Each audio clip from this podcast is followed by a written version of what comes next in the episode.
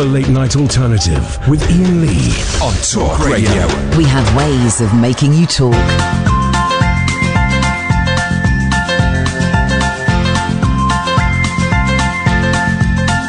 There's a voice that keeps on calling me. No, no, no, no, sorry, sorry, sorry. Monday, we got in late. My bad. Sorry, that's not the theme to the show. This is. There we go. Come let me give you what you're missing. I'ma make you say I give you them French we do none of your business. You want some of these French kisses. Mwah. I'ma make you say when I give you them. Bonjour mademoiselle, comment tu t'appelles? Elle s'appelle Isabella, ose frère ma belle. Hold up, is your friend? She looking for a friend now, sure you got a man. Now she calling up a man. She kick it with a gang, little hoodie from the. Come jump into the bands. And don't forget your friends. I got bad intentions, I can't lie. But I could tell you want it just by looking in your eyes. French kisses, come let me give you what you're missing. But you want some of these French kisses. Mwah. I'ma make you say ooh la la when I give you them French kisses. What we do is none of your friends' business. But you want some of these French kisses. Mwah. I'ma make you say ooh la la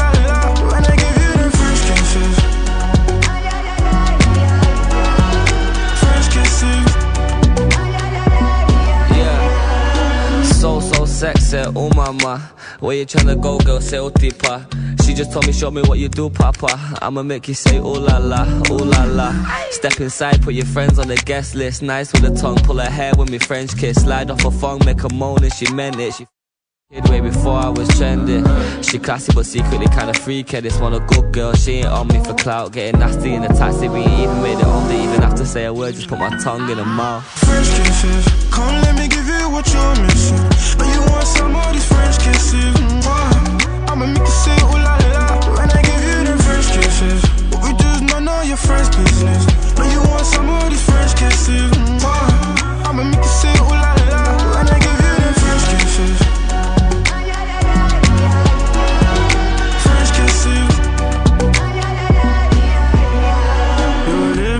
your fire, your hips, don't lie. It's in your eyes.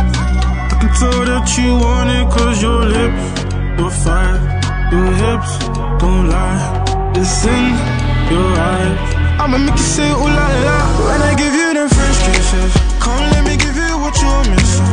You want Billy Hayes is loving this. Thank you, Billy. French kisses, ZJ and H. kisses, mwah. I'm gonna make you say ooh la la. French kisses. There's French kisses that uh, that which is now the theme. it's the theme of the show. And here's the thing: when Brexit happens, which is very, very soon, very soon, less than a fortnight. Um, I have suggested that this becomes the new national anthem, and we have it played instead of the bongs. That in fact, ZZ and H provide the bongs. If you know what I mean, Jelly Bean. Whoa, yeah, I just went there. um, good evening, dear listener. It's the late night alternative. Uh, we don't really talk about the show much these days. Keep it on the Down low. Keep it on the down low. If you've noticed, I've not tweeted about the show because it's our little secret. It's none of their business. It's none of their business. Although we're up for two awards. Sam, we're up for two awards. And one of the awards you guys can vote for, right? Here are the here are the three options. A multi-millionaire gets a new job. That's option one. Option two. A lady multi-millionaire gets a new job. Option three. We stopped a guy from dying. Now! I don't want to. We're not going to push you. Obviously, it's up your you. choice. Up to you guys. But just have a little think. It's up to you. A millionaire gets a new job. Option two, a multi-millionaire female gets a new job. Option three, we saved a guy's life. Now, it's up to you who you vote for, guys, but I mean, you've got to live with yourself. although if I were Chris Evans, I would pay um uh what's his Bernie Winters Lee? Who's the guy? Bernie Winters Lee, Schnobbits, the internet guy. Bernie Winters Lee, guy that invented the Tim internet. Burnham. Tim Tim Burnham um, Westfield. What's the guy's name who invented the internet, Katherine? You're my go-to for internet news. Quentin um, Crisp. Quentin, Chris Quentin. Tim Berners-Lee. Tim Berners-Lee.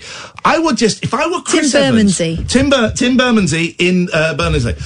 I, if I were Chris Evans, Yeah. I would say, all right, Tim, I don't know how he talks. Apparently, just like me. All right, Tim, there's a million pounds. Make me a bot that vote for me all time. Here's the thing about bots, right? They're very clever. Very clever. Very, very, very clever. But That's they- true. Is that it? No, but they can't tick a little box that says, I am not a robot. No. They can't do that. No, and they can't see. They can't tick a box that says this has got a bridge in it. Do you know what? I've told you why, so don't spoil the answer. Do you know? Have I, do you remember what I told you? You told me that one of your What? relations. What? Don't spoil the answer. Do you remember what I told you? When? When? You've told me a lot of stuff. Most of it not true. Do you remember any of the stuff I've ever told you? Some. Some I can't get out of my head. Give me some bits. well, which bits? Do you remember what I said? Oh, t- screw you. Sam is back. Sam, it's great to have you back, uh, mate, uh, if that is indeed your name. Um, do you know when you. When you. Don't mouth it to him. What? Look Just- at me. Look at me, Go on. Katherine. Go Look at me. Go on. Look at me. I'm looking. Look at my gaze. Sat in the corner. Be quiet, gaze. Do, Sam, when you have to validate you're not a robot, it will quite often say, click all the pictures of traffic lights. Do you know why? Yeah, it, did you say because they're collecting data? Oh, you're a, that, no? you're a piece of trash, and you're a piece of trash. Turn your mic off. Hello? I prefer the, the wispy girl we have normally. Amy. I prefer Amy. Wispy. She's wispy. She's tiny. Comment tu t'appelles? Isabella, Laura, c'est mon girl. Oh, My weekend, you haven't introduced yourself. I'm Iain Lee. I'm so so sexy. Oh my my. Didn't ask, but it's true.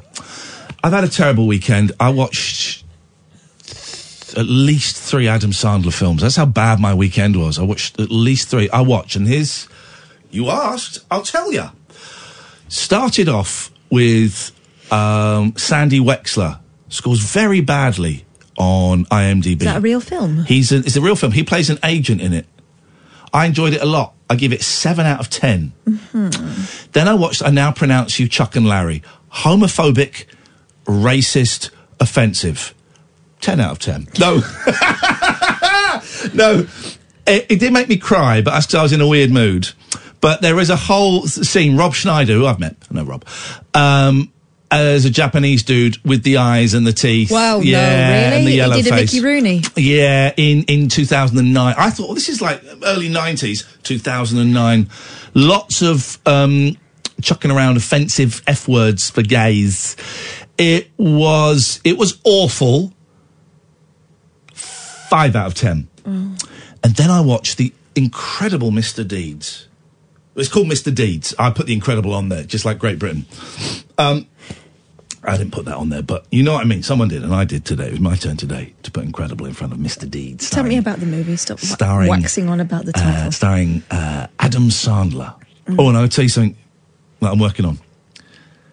I loved it. I'm very, very sneaky, sir. I think you'll. have you seen it? It's good, isn't it, Sam? Uh, uh, you just snuck up on me. Oh, I'm very, very sneaky, Sam. you underestimate my sneakiness. I could watch it. It was funny. Loved it. Nine out of ten. God. Here's my next. Can I give you my film review? Um, Go on. I don't think the fans. I don't think my fans are They'll be into this one. I don't think my fans. Are in- Hustlers, Jennifer Lopez Oh. gets a bum out. I know. I've seen that bit Four out of ten.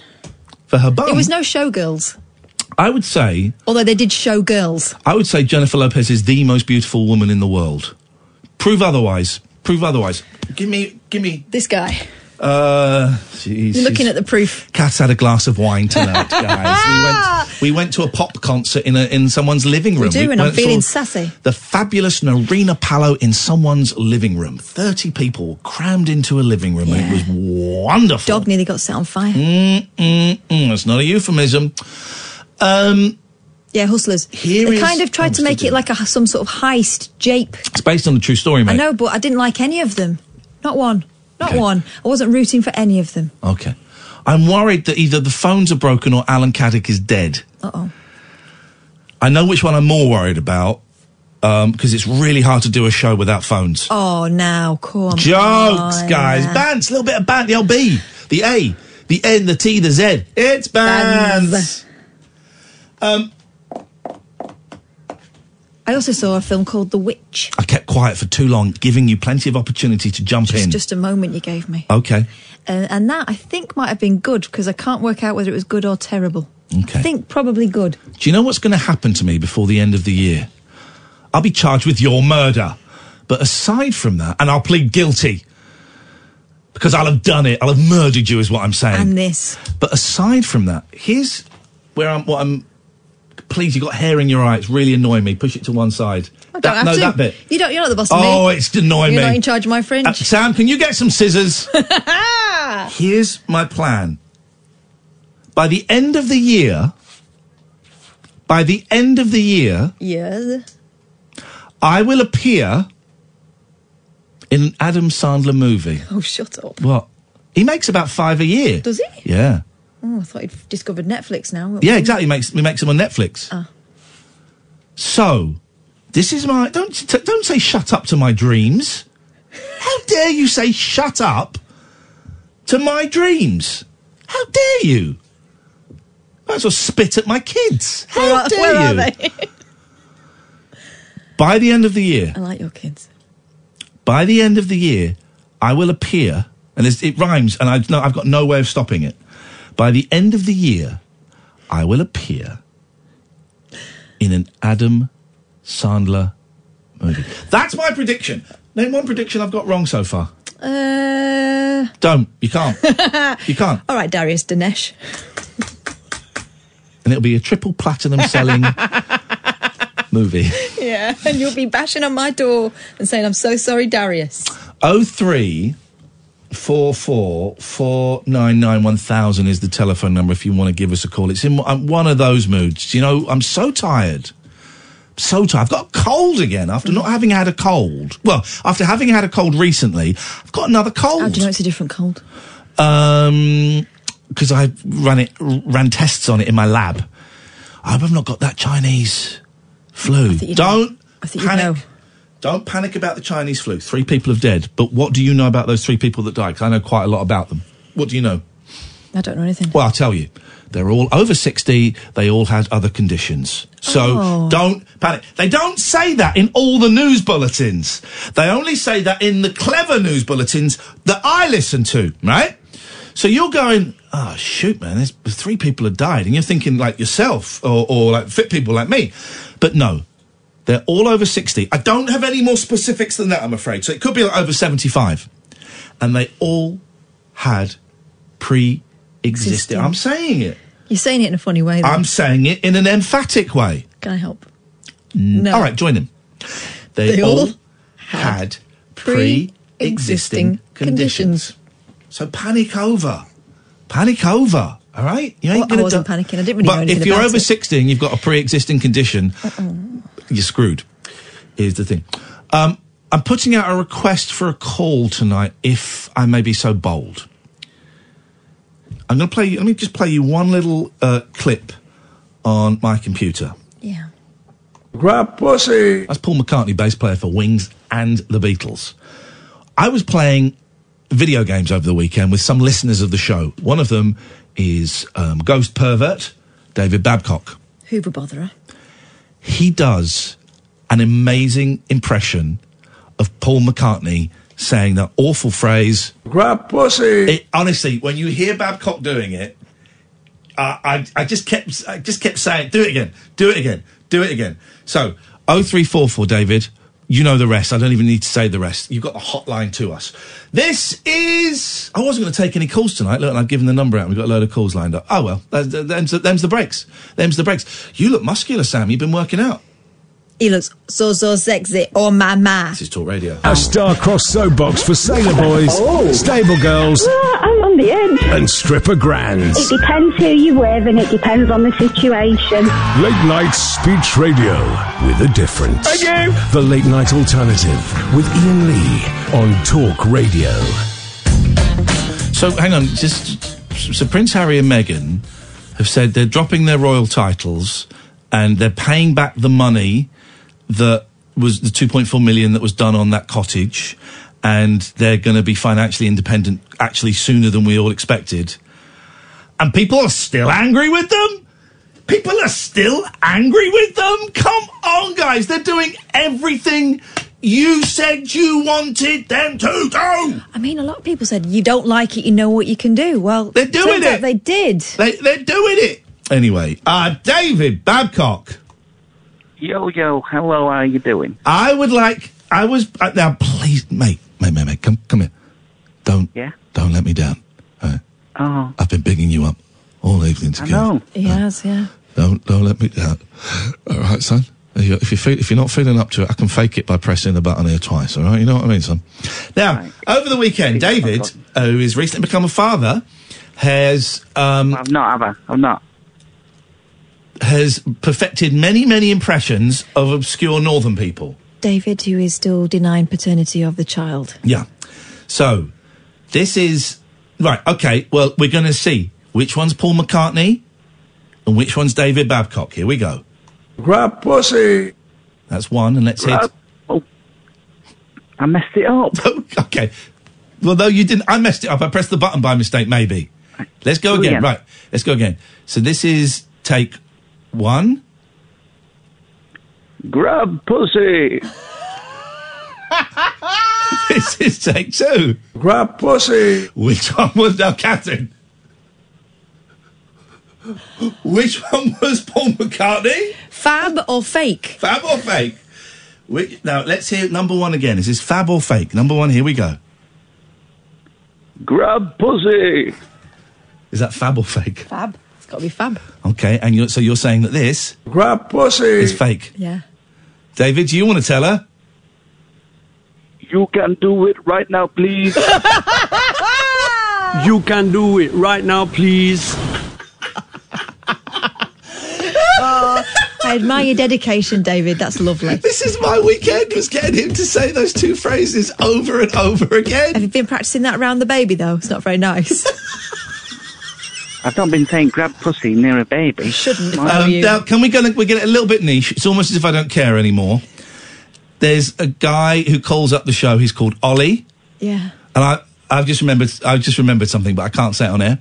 David, can you do your impre- uh, nothing? Can I? Can you do your impression of Ollie, please? This is like the nichest thing you've ever done. It's basically just for you and Kath. I want to Yeah. hear it. Hi, Roger.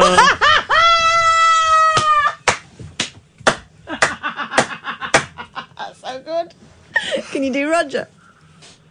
I can do Roger, yeah. Do Roger. Hey, hey, I, I, I've just had a pizza. I, I just had a pizza. Eh?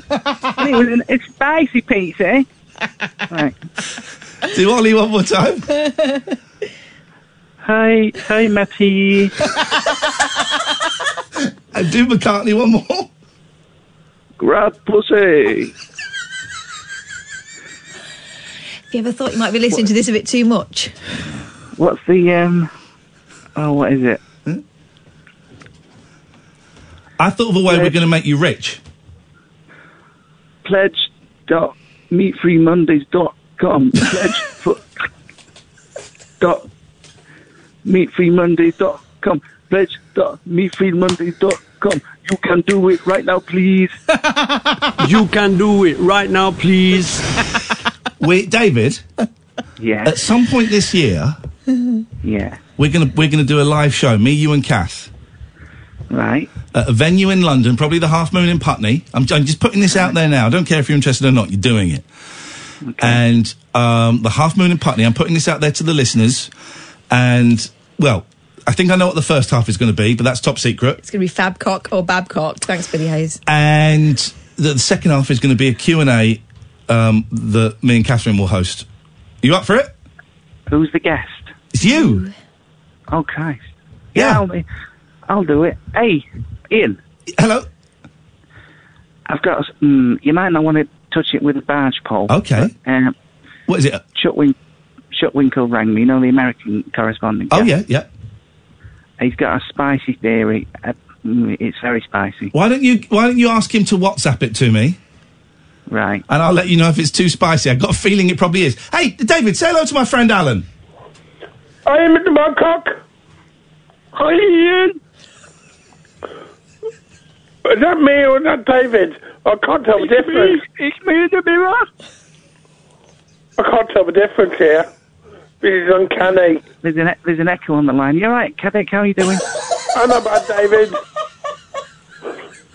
thought I was talking to myself then. it sounded like it, didn't You it? generally are. Alan, what can we do for you?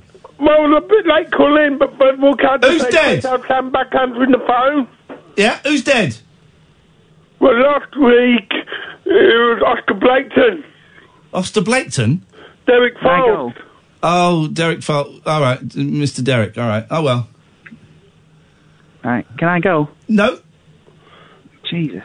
What, what, what's latest news on the Birmingham tickets for the rabbit hole? Uh, f- selling very, very healthily, unlike um, Glasgow and Cardiff.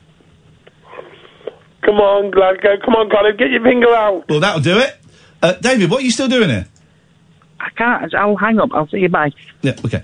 Oh three four four four nine nine one thousand. Did we do the quarter past break? Oh man, I was really looking forward to that. Needed a breather. Let's go to now. How do I say your name? Is it Sharan? Sharan. Sharan. Hey Sharan, how you doing? You sent us uh, a couple of emails that I've I've not got round to getting back to. How you doing? I'm good. Yeah, I just wanted to see if I could get a response because my options are tomorrow.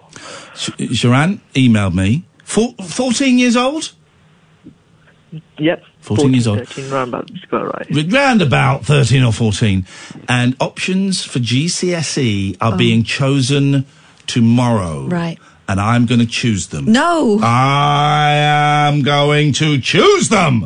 Are you crazy, Sharan? Sharan, so, t- t- so tell the listener, tell Katherine what's going on.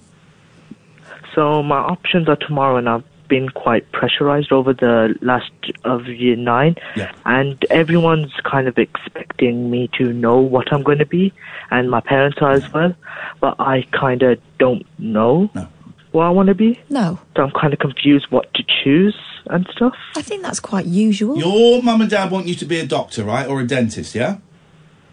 Not really. They oh. want me to. They think that's what I want to be. Oh, Kind they, of. hang on. Your parents. It's a bit confusing. Your parents think you want to be in medicine. Yes. Well, what do? Okay, I'm assuming. Do you want to be in medicine? Not really. Okay. Kind of pressurizing, knowing you can affect someone's life that human. Yeah. Yeah. Okay. And what do your teachers think? My teachers don't really care, I think, because I talk to quite a few of them, and they just say it's up to you. Just choose what you like. It is up to you, And I've tried that, but then is- nothing really comes up. It is up to you, but it, it's so much easier to say that when you haven't got the weight of parents' um, anticipation on your shoulder. You're an artist. Nope. I can feel. I'm feeling. wait It, for that, Joe. I'm. I don't mean art as in painting. You're creative. You could say that, I guess. What? Tell me what you like doing. Mainly geography and photography. Creative. There you go. It's two, two creative, two of the most creative subjects in the world. Um, and you're 13, 14 around the area. You know, I, I, I mean, I knew I wanted to be an actor. Um, but that was, you know, but that was kicked out of me by the teachers who said, "You'll never be an actor. Don't be so stupid. Why don't you become a teacher?" Um, it, no, not many people know at that age what they want to be. How many subjects have you got to choose? At least four or five, because I've got to a grammar school, so I'm kind of Oh, right. So it is Really getting narrowed down quite a lot. Because when I was taking my options, it was like e- eight to ten. I had, I think I had like f- five, but then they were like three on top, like maths and English that you had to do. Yeah. Um, here's the thing. No, these are like four or five optional subjects. Those compulsory subjects, uh, they don't count them as I got subjects you choose. Here's the thing, right? Here's the thing. We cannot tell you what to choose. But you and you know that, right? Yeah. I can give you some really silly old man advice um, that you'll be disappointed with. It's the best I can do. And this is great advice, but you'll be disappointed with it until you're 46. And then you'll go, oh man, he was right. Follow your heart, my friend. Okay. Hmm. Here's what I. Hang on, go on. What, Go on, go what's on. your response to that? Mainly what you predicted. Yeah. Yeah. Kind of. I'm not going to tell you what to do. I can't. I can't. It wouldn't be fair. Um, because I don't know you. And even if I did know you, I wouldn't tell you. Follow your heart. But there will be, I'm assuming there will be subjects you absolutely detest, some you're not that bothered with, and some that you love. The thing is, there are subjects I love, but the teachers are absolutely awful. They might die. Uh, they might die. No, I, I don't. I mean that seriously. The, the number of subjects, the number of the, the, the turnover of teachers when I was a kid, when I sorry patronising, sorry, when the turnover of teenagers when I was a teen, uh, teachers when I was a teenager was a lot. It's even more now. You might not get those teachers if you love the subject. You have to look beyond the uh, the personality of the person teaching you. Okay. Can I add a bit of old woman advice? Okay. Pick things you can do brilliantly at. Because actually, when it comes down to it, passing them well is what gets you to the next step. I think that's already what I like, what I'm good at. So yeah, exactly. And those are the ones. Those are the ones. The ones you find kind of easy and you enjoy. I would I would disagree about the finding them easy necessarily. There are some that you that you find it all right. Find it easy to be interested in. There we go. That's different. That's better. Yeah, that's better because it's good to challenge ourselves, as long as you enjoy the challenge. Um, okay. You might not know what you want to do until you're 38. You might not know. It's not always that clear cut for everybody. Don't. Okay. It's really easy to say because I'm financially independent. I'm I'm nearly 47 years old, right? You have to start pointing towards a career. It doesn't have to be definite, but you have to kind of start heading towards a career that you will be happy doing every day for the rest of your life. Not that your mum would be happy seeing you do, not that your dad would be happy seeing you do, but something you think in good conscience you can do well and enjoy every day for the rest of your life. Now, the decisions you make at 13 and 14 they are very, very important. They're not everything. They're not everything. You can still change them. You can still change your mind. You can still change direction. The whole point of education is to find stuff that you enjoy and that you like and that your brain understands. And you might put down a course and then six months into it go, geez, I, got, I just, this is like Chinese to me. Um, and you can then change. What you decide now, even though it's important, it is not the be all and end all. It will not necessarily determine the path that your life takes. Okay. Thank you. That And I know we're being vague. And that is because I cannot sit here and say, right, okay, well, I think from column one, you should do geography. I do it still in columns. You should do geography, you should do British history, you should do. I can't say that. Only you can say it. There's another little bit as as well into this. This isn't just about getting you a job. This is about making you an interesting person, right? And you can decide later in the day exactly what you fancy doing. You might get a better idea. You might. A lot of people don't, like Iain says. But there are certain things that you're good at and you're gifted at, and there's a reason for that. Okay. It'll make you an interesting person if you're doing things that you're passionate about. Okay. There's just one more thing I want to ask. I've got a Nintendo Switch and I'm kind of stuck on what games to get. Do you have any recommendations? Yeah, now, now I can tell you. Yes, definitely. Now, now we've got a question I can, I can give you specific answers on. You've obviously got Mario Kart, right? Yes. Okay, You've got Mario Kart. You've got Let's Dance. Yes? No. Shut the front door. Let's Dance 2020 is ridiculous. It's stupid. It's silly. And me and my youngest son play it together all the time. And we take it. I've, I've filmed us doing it. I'll show you the film later, Sam. It's a film of us. And we take it so seriously. And it is just really, really silly. The thing is, I've got that on my phone, so I don't really see what. On your phone? You can get it on your phone, but the you have to pay a monthly subscription of like say five pound or something. That sounds yeah, uh, uh, absolutely nuts. Um, um, I don't really play many Switch games. I'm I'm getting into I'm um, I'm getting a new PC. Yeah, so I'm getting I'm a PC gamer, pro streamer. Um, um, well, I don't I don't know. Listen, Sharan, uh, good luck tomorrow. Whatever you do will be the right answer. Okay. Okay. It will be the right answer. And nothing I chose in my GCSEs or my A levels, nothing I chose has had any major impact on me sitting in this chair right now. Okay. Thanks, Iain. That helps a lot. Give us a call, let us know how things go, man. Okay. Bye. Um, do you know what? The answering the Switch games question was harder than the GCSE GCSE thing, isn't it? Um, oh three four four four nine nine one thousand. Let's go. To, oh, oh, I'm in trouble. I didn't watch Alistair's film. I was watching Adam Sandler all Just weekend. be honest, you'll get it. I love that film you told me to watch, Alistair. Wonderful. I didn't see it. I got sucked into. no, I, it's all right, mate. I felt a little bit um, downbeat this weekend. Felt a little bit downbeat. I feel very lonely. I I'm not didn't have the boys, and I'm in that lovely house, and um, it was lonely. And I just felt a little bit. "Ooh, I want somebody to hold my hand and somebody to tell me to turn the TV off so I can tell them to F off. I'm playing Call of Duty tonight. I'm playing Call of Duty tonight. Um, so there we go. Do you know what I do, Iain, when I get like that? Go on. What I do is I turn the television off, or just put it on mute, and I play some of my music. And um, you know, some of the old stuff I used to listen to a long time ago, and it sometimes just sort of brings me round a bit. What song would bring you round a bit?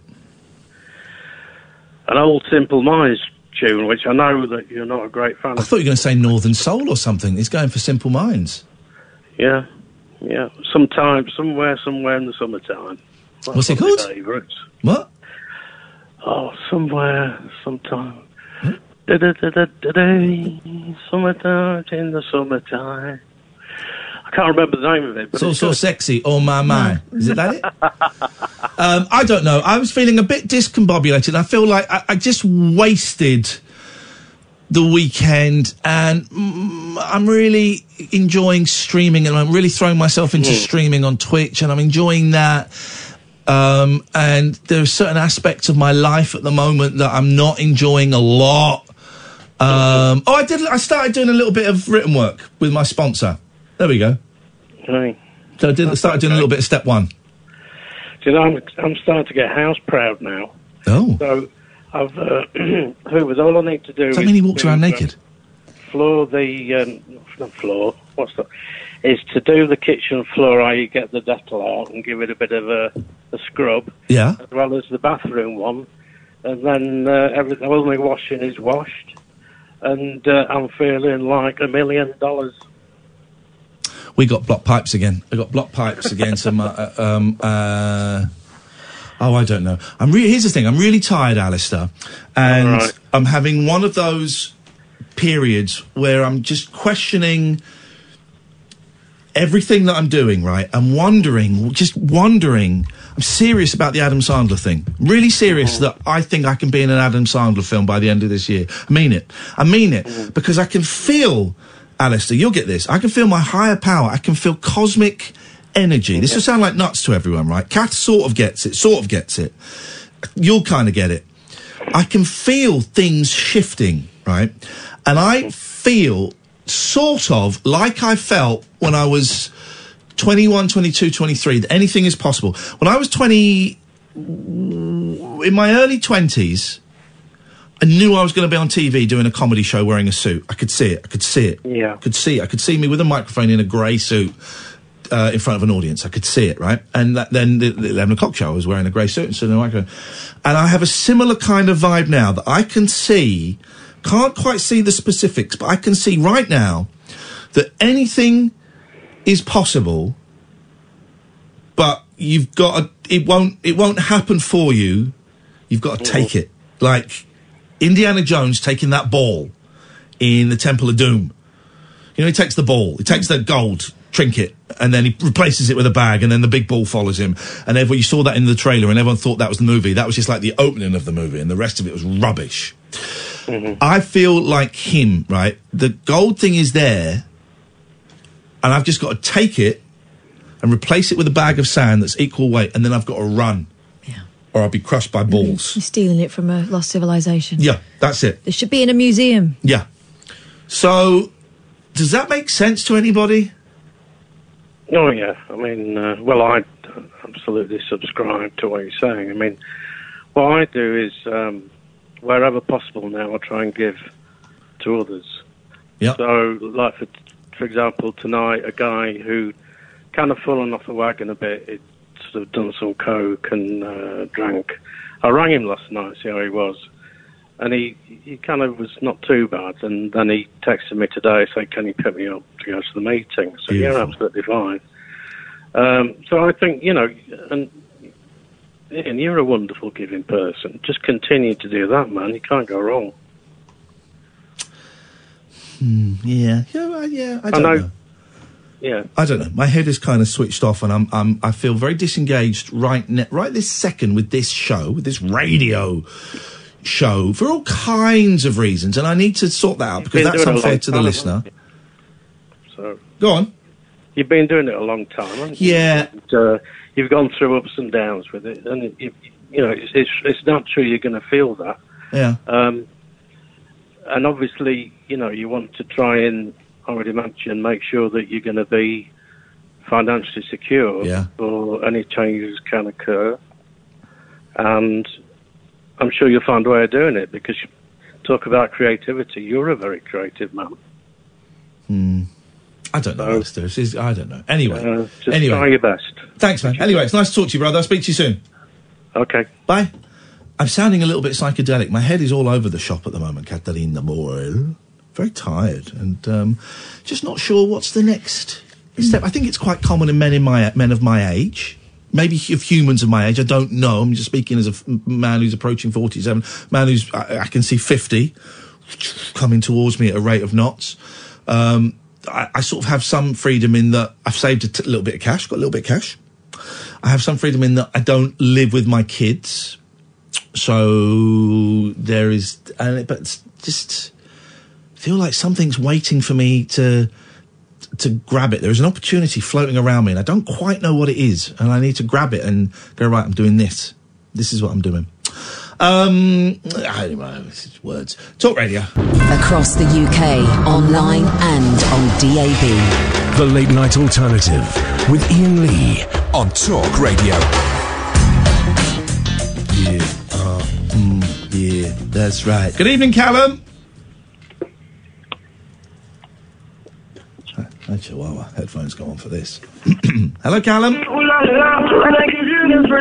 Okay, playing the song that we played at the start of the show. Yeah. That was it.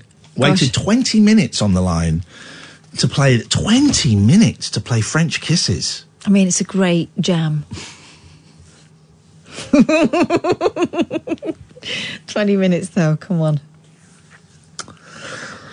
I have nothing profound to offer today. I have nothing um, wise or deep. I would like to sleep for a month. I think that would be very helpful. Sleeping for a month, that, that opportunity may, may come at some point. You don't, I just don't know. It's all everything's so up in the air, isn't it? Everything's so up in the air, and um, it is very confusing. And um,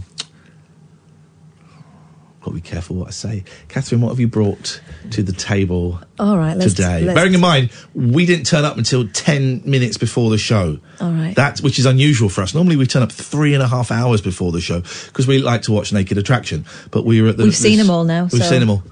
Feels like it anyway. Uh, but we went and saw Nerina Pallot playing in a tiny private club. It was 30 people. It was amazing. We only got time to see three songs before we had to It leave. It was enough. It was worth the trip. Oh, it was beautiful. I, I just, I, she's, she's cousin, the one who produces it, Mark Machado, um, which always amazes me because you see them together and it's like two cousins.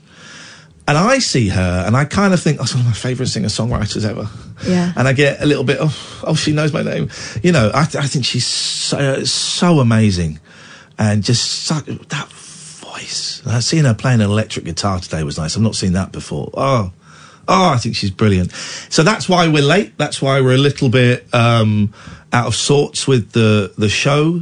You probably don't notice any difference. Probably the same rambling nonsense. Here's the thing we kind of realised when we were coming back from that and how, you know, it um, it kind of lifted us going to do Yeah. something, something different. We don't do it all the time. Went we couldn't do it all the time. Yeah. Went out for dinner to a restaurant. we were like Express, n- normal people, you Yeah. know, just being out and about. Um, you've got to look for the joy, right? They talk, there's all this balls talk about Blue Monday, whatever it was supposed to be today. Yeah, nonsense.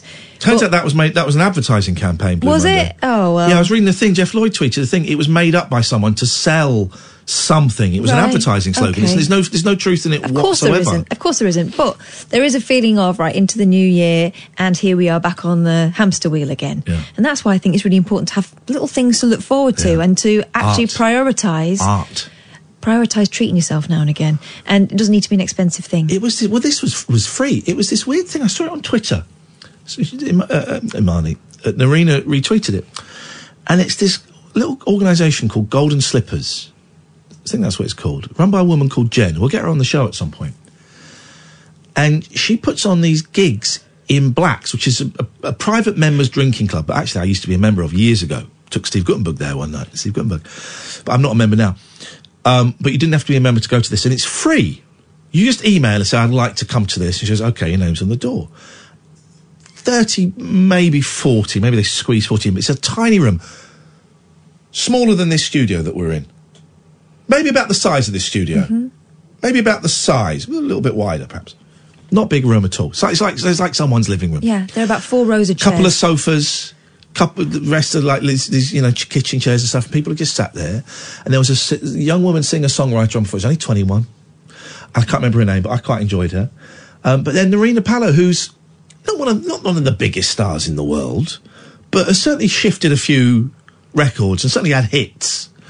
Um, and she's playing in front of thirty five people, and this is a regular thing that, that, Jen puts on. They have these music nights Yeah. for free. Sometimes with quite big names like Nerina, sometimes with names that you probably never heard of. But I thought it was incredible. I mean, she was enjoying us. It was a little bit tipsy, but good for her. Um, there were some dogs there. It's a dog friendly venue. But um, it was great, man. It's inspired me. I want to do a rabbit hole, which is the other show that we do, guys. I want to do the rabbit hole in someone's living room. That's that's that's what we're aiming towards now. That's what we're aiming towards. Um, oh three four four four nine nine one thousand. Let's go to Sarah. Good evening, Sarah. Hello, my darling. How are you? Um, oh my, better than you. What's going on with your voice? Yeah, I've had a big bad voice. I've had it for about two or three weeks, but it's getting there. But it's going, then it's coming, then it's going. You know you're supposed to. I get laryngitis. I haven't had it for a while actually. Yeah. For me, it's a throat thing and it's stress, right? And you're supposed to not say. You just not talk. Just not talk. Not talk. Go and steam. I always go and steam. Go in a steam room, and not talk. And it's great. It's- me, me it's- not talking. That's just not really the one that's going to happen. Well, I know that it's not great for me. It means I don't get paid, but It's not um, you're you're a gobby so and so, and we respect that, Sarah. We respect your decision. You're among friends. what have you got for us? I met you before. I've spoken to you a couple of times. I uh, met you at um, the Library Theatre in Luton. Oh yeah, lovely, lovely. We're coming back there in September. Yeah, I'm coming. I'm be there. Uh, me and my friend Amanda will be there. Yeah, Beautiful. definitely. We'll be there. And um, I was with um, old Justin Dealey at the Luton game the other month. Oh, that's a piece of trash. I Hey, met he's up. He's I up. met- you know, we're up for a couple of I awards. that Hemel idiot. Hey, well, we're up for a couple of awards. He's up for an award as well. yeah, I know. I, love, I do love him. I he's think a he's lovely brilliant. bloke. He's. I think he's a brilliant. He's an undiscovered gem, or or no, he's He been discovered by someone. legend. Yeah. he is. Yeah. No, I found you about a couple of months ago when I, I went to Cyprus on holiday, and um, I come back from Cyprus and I've got some random skin disease. And I was telling you about oh. my feet. Do you remember? Yeah, I do. It was horrible. It Weren't your feet like peeling off or something? Yeah, I had like literally like massive blisters all over my feet, and I had to dermatology and all this and that. And Why are you Why are you reminding us about that? That was one of the worst calls I've ever taken in my life. I know. It was disgusting. Well, no, ever since then, I've I can't feel my. I've got no sensation in my feet. I've got some sort of nerve damage that's gone on there, so I've got to go back to the doctors and get that sorted. But there you go. That's Yeah. another. That's Go and get that Yeah. sorted, please. No. Yes. another story. Yeah. Uh, but no, I, I was absolutely cracking up listening to you lot tonight. I was like, I was sitting here on, on my own. My, my ex has walked out on me like after 15 years, so I'm sitting on my own, and I'm just like, I love listening to you lot, but you two do crack me right up. Hang on a minute. So, when did your ex walk out? Uh, first of July, three days before our 15th anniversary. Oh. And then I got coaxed into going to Cyprus with my friend because she's dying of cancer. Yeah, yeah. And like I told you, yeah. And then I got this like skin disease thing, so I back Flipping there, heck, end up in hospital for a week. Oh, mate. You're having a bad old run. Yeah, so yeah, it's not been great. And my ex is a bit of a bell. So, They often are, I find. uh, yeah, it's just, you know, no, it's just, I'm just cracking on me and my kids, mate. I'm, I'm alright, I'm happy. That's what it's all about. It's the kids, isn't it? As- as yeah, kids my are- little, my little kids are happy as Larry. I'm happy with them. If you can get a laugh out of it, uh, you know, uh, you know, not all the time. If you can have a laugh as well, then that's it. Oh, Sarah, I hope things pick up, and I'm I'm glad that um, uh, we're providing a little bit of entertainment for you. That'd be. No, seriously, I was literally sitting earlier, just. She said I was sitting. literally belly aching. I was like, I love you lot. You Oh. do keep me going, honestly. Every night I was like, I'm not a telly person, I'm a radio girl. And it's like when I come to your show before in, um, at the thingy in Luton, Yeah. at the Library Theatre, and I'm the one that's James Whale girl. I love James. Oh yeah, yeah. Well, you know, I'm sorry to hear that, but Oh, yeah, maybe speak, mention that to the doctor as well. hey Sarah, listen, I've got to move on because I've got another call before the news. Take care of yourself. I hope things pick up a bit. What a terrible um, run of, of luck that she's having. Uh, poor feet. Um, Fraser. Good evening, Iain. Good evening, Fraser. Good evening, Kath. Hello, Fraser. Yep. Yep. What you got? Uh, I just wanted to. You told me to phone back in a week or so. I don't know if you remember. You blocked me on Twitter, but that doesn't matter now. Remind me, remind me why I told you to. F- remind me. No, no. I just uh, you you blocked me because I had a little bit of constructive criticism about people. You saying that they weren't your friends and. That was it. You're, you're staying. You're staying. You well. Thank you very much. You've just reminded me, and y- y- yeah, you're staying blocked. No, no, it's fine. No, it's fine. I've, I've been suspended anyway, so it's, it doesn't matter. Well, then there you go. What did you get suspended for? I don't know. I really don't know. Oh, All I come on, Fraser. You, those idiots that go, well, I don't know why they closed my account. Just think back. Well, it's been a couple of times. Um, I, I do I do enjoy winding up uh, Mike Graham's fanboys on his page. Um, anybody that has a go at Greta Thunberg, and especially with the Harry and Meghan thing, Yes. um, I like to have a wind up about, you know, so much hate. It really concerns me. There's not much we can do about this right wing kind of uprising that we're seeing in the media now, but I like to wind up people, and don't know. You know you're adding to it by winding them up. Uh, well, do you know, it's just a bit of fun. But anyway, anyway Obviously not. You're uh, suspended. Yeah. Not contrition is something you struggle with, isn't it? Do you know, it, it really gets to me that the stuff that goes on in the I'm other listening. side of uh, talk radio. But then why did you have a go at me? And here's here's why you're staying blocked. Because it wasn't constructive criticism. Yeah, it was. It was just a little bit of. It uh, wasn't. It wasn't. But this is it. This is it. That's how you see it. But that's not what it was, Fraser. That might be how you see it. What you need to do, and this was the problem last week, right? Is you need one thing I've learned to do is if I'm involved in a situation, an argument, or a verbal scuffle or something, what I've learned to do is to go and look at my part in it. And if I have done wrong, or if someone's if someone close to me says, "Well, actually, the way you phrased that, that could be a little bit," I accept that. And you seem completely unwilling and unable to consider that your choice of words might have been anything other than constructive criticism. Uh, right, okay. Um, your point is taken on board, and uh, I agree that um, the point that I made could have been conceived from you as um, rude. We got it. It was. Yeah. It, it was conceived as It rude. was. But that was a big step. And it was. I'd okay, block you. I don't block you for that if you weren't suspended.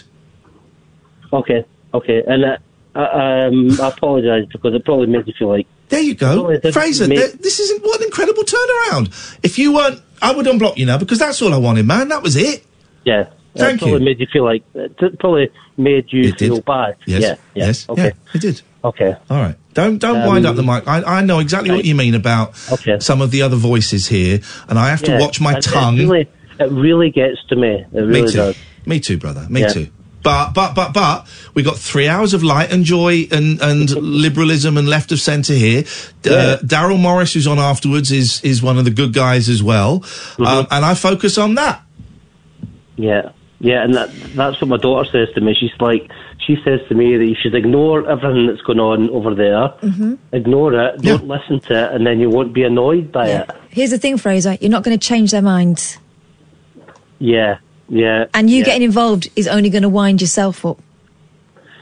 Yeah, good point. You're not going Fraser, change. nice to talk to you, man. Thank you very much indeed. There we go. You see, if only everybody was. Uh, Reasonable. Reasonable. Um, the switchboard's empty. I think we just did an hour of radio, though I'd be hard pushed to tell you what it was about. Oh three four four four nine nine one thousand is the telephone number. If you want to give us a call, you'd be very welcome. We'll take calls about absolutely anything that you fancy. This is the late night alternative. There is no radio show like this in the world. We're here every weeknight from 10 on Talk Radio. I'm Iain Lee. Who are you, lady? So so sexy. Oh my my. The Late Night Alternative with Iain Lee on Talk Radio. We have ways of making you talk. That was shock. Well, I'm not the kind to kiss and tell, but I've been seen with Farrah. I've never been with anything less than a man So fine, I've been on fire with Sally Field, gone past with a girl named Bo. But somehow they just don't end up as mine. It's a death-defying life I lead. I take my chances. I die for living in the movies and TV. But the hardest thing I ever do is watch my leading ladies kiss some other guy while I'm bandaging my knee. I might fall from a tall building. I might roll a brand new car. Cause I'm the unknown stuntman that made Redford such a star.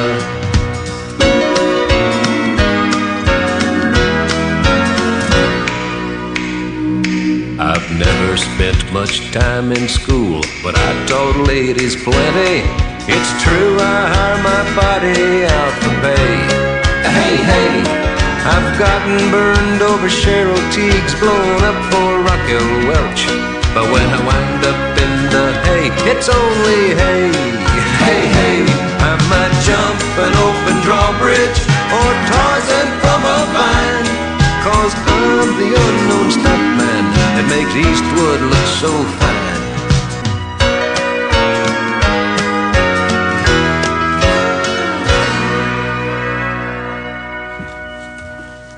Here's what I want to do: is I want to have the balls to walk away from um, working for people. I want to have the balls. You've got a hair in your mouth. I want to have the balls to walk away from working for people and have four months. Four months of trying to make a, a, a go of Twitch, which is this streaming thing that I'm doing, of trying to have a go at making my own podcast, of trying, of trying, of trying to do something that um, is me, is is me, and comes from me. Now that's a gamble, man. That's a gamble because I've got mortgage payments, I've got um, maintenance payments, I've got kids, I've also got a few quid in the bank, which would get me through, you know, a, a few lean five, six, seven months, which is an incredibly privileged position to be in. But that's what I want to do is go and set up my new PC when it, if it ever arrives for the scumbags, and stream, stream, and make my own shows and do little Skype phone-ins and. Do, we did a funny one today where I watched a clip of me dancing for comic relief. Just do stuff like that. That's what I think. But is there enough? Is there enough money in there to feed my kids? That's the question. That's the question. God, you wait. You wait till the book comes out. There's so much. There's so much on the tip of my tongue. But instead of spitting that out, let's speak to James. Good evening, James. Good evening. Greetings and salutations to Kath and to Iain. Greetings. Gosh, we got a we got a posh knob on the phone. I'm not a posh knob. Okay, I'm a little bit, a little bit of a poshy knob. But yeah, it's not my fault. I just, It's not you your know, fault. Certainly not your fault. Is it, do you know? Do you know Laurence Fox personally? What's the deal? No, I don't. I don't. I, I don't know how I felt about the question time thing, to be honest. I kind of, uh, yeah, I wonder whether he was doing it for a bit of publicity. And it's obviously worked. Well, it's obviously worked in that, that he's aligned himself now with with the right wing stroke extreme right wing, and, and there's a lot of money to be made there. Yeah, exactly. I mean, that, that, the, the Katie Hopkins idea. I mean, that that's her biggest fear, Katie Hopkins, is she's not going to be in the papers. So, have you noticed how literally she'll say nothing, and then sudden and, and and won't be in the papers for a while, and then comes out with some absolute tripe, something violent, racist, and then it's like, oh, guess what? Look, she's in the papers again, and her Twitter followers have gone like through the roof and everything else. Yeah. I mean, she, she, it's just deliberate. It's just noise. It's just absolute noise.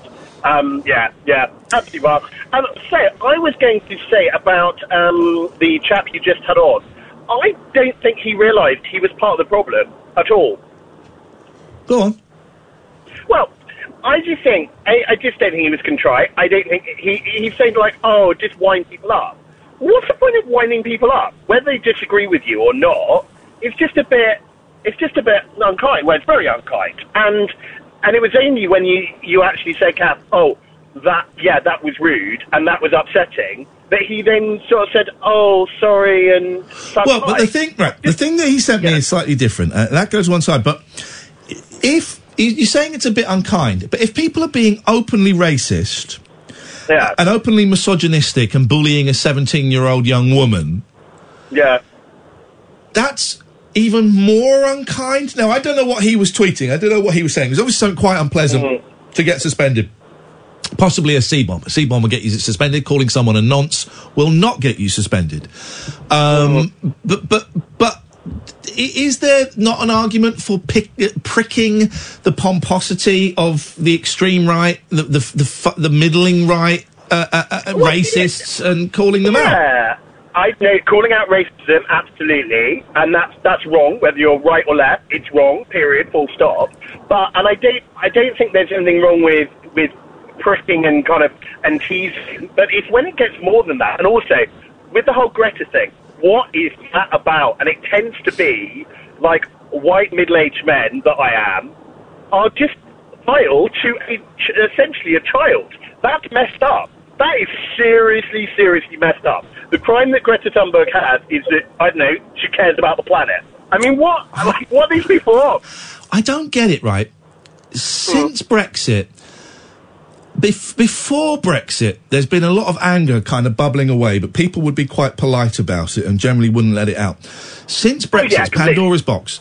And, and, and this anger is out there now, and you can now say whatever you want. You can be racist, you can be homophobic, you can be disableist, and uh, now a lot of people, and a lot of people in quite high profile jobs will pat you on the back and go, well done.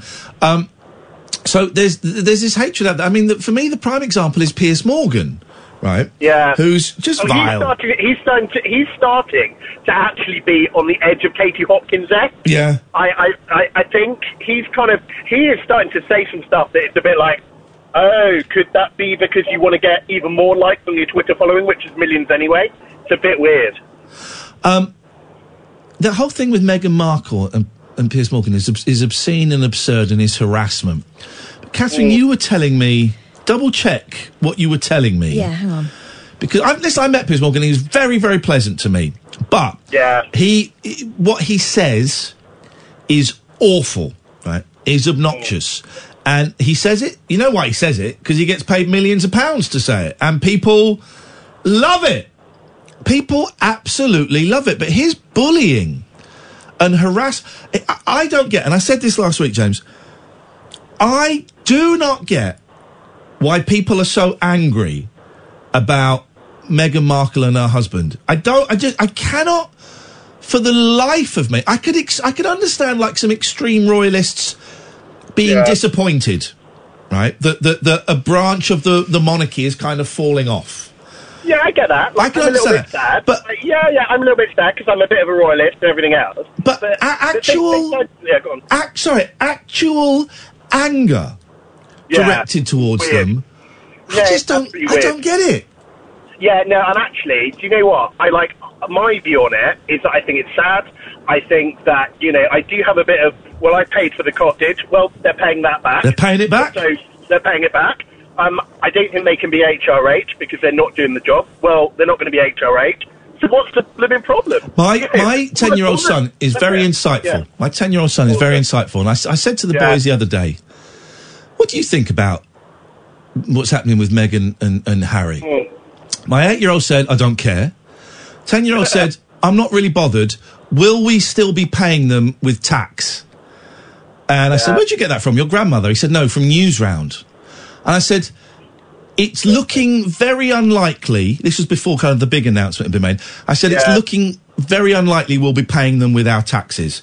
He said, well, then they're fine. Then they're free to do whatever they want to do. And that's it. That's it. Is it, uh, isn't it wonderful? Like ten year olds specifically, actually, they like I know my ten year old so switched on. Like they say stuff and they just get to the crux Yeah. of the matter. Are we paying it. them? No. Well, then they Yeah. can do what we want. That and that Absolutely. is it. Why would you get angry about it unless a you're a racist? I don't think everybody who's angry with them is a racist. I think some of them are. Or now, Kath, is this? Have you found? Yeah, this is a Listen really, to this, James. This article by Alan Rusbridger opened up a, another option that I hadn't thought about, and I, I don't think many people had. Um, he, this is an article in the Guardian. In fact, it was the Observer this weekend. There's a reason why the royals are demonised, but you won't read all about it. Now, this goes. I'm going to come in about halfway through this.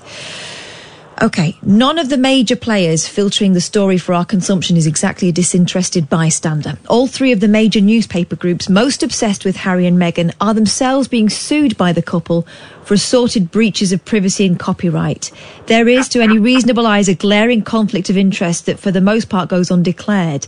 Here's a really interesting bit. For some years now, largely unreported, two, two Chancery Court judges have been dealing with literally hundreds of cases of phone hacking against MGN Limited and News Group, the owners respectively of the Daily Mirror and the Sun, as well as the defunct News of the World. The two publishers are between them forking out eye-watering sums to avoid any cases going to trial in open court. Because the newspaper industry lobbied so forcefully to cr- scrap the second part of the Leveson inquiry, which had been due to shine a light on such matters, we can only surmise what is going on. But there are clues. Mirror Group, now Reach, had by July 2018 set aside more than 70 million to settle phone hacking claims without risking any of them getting to court.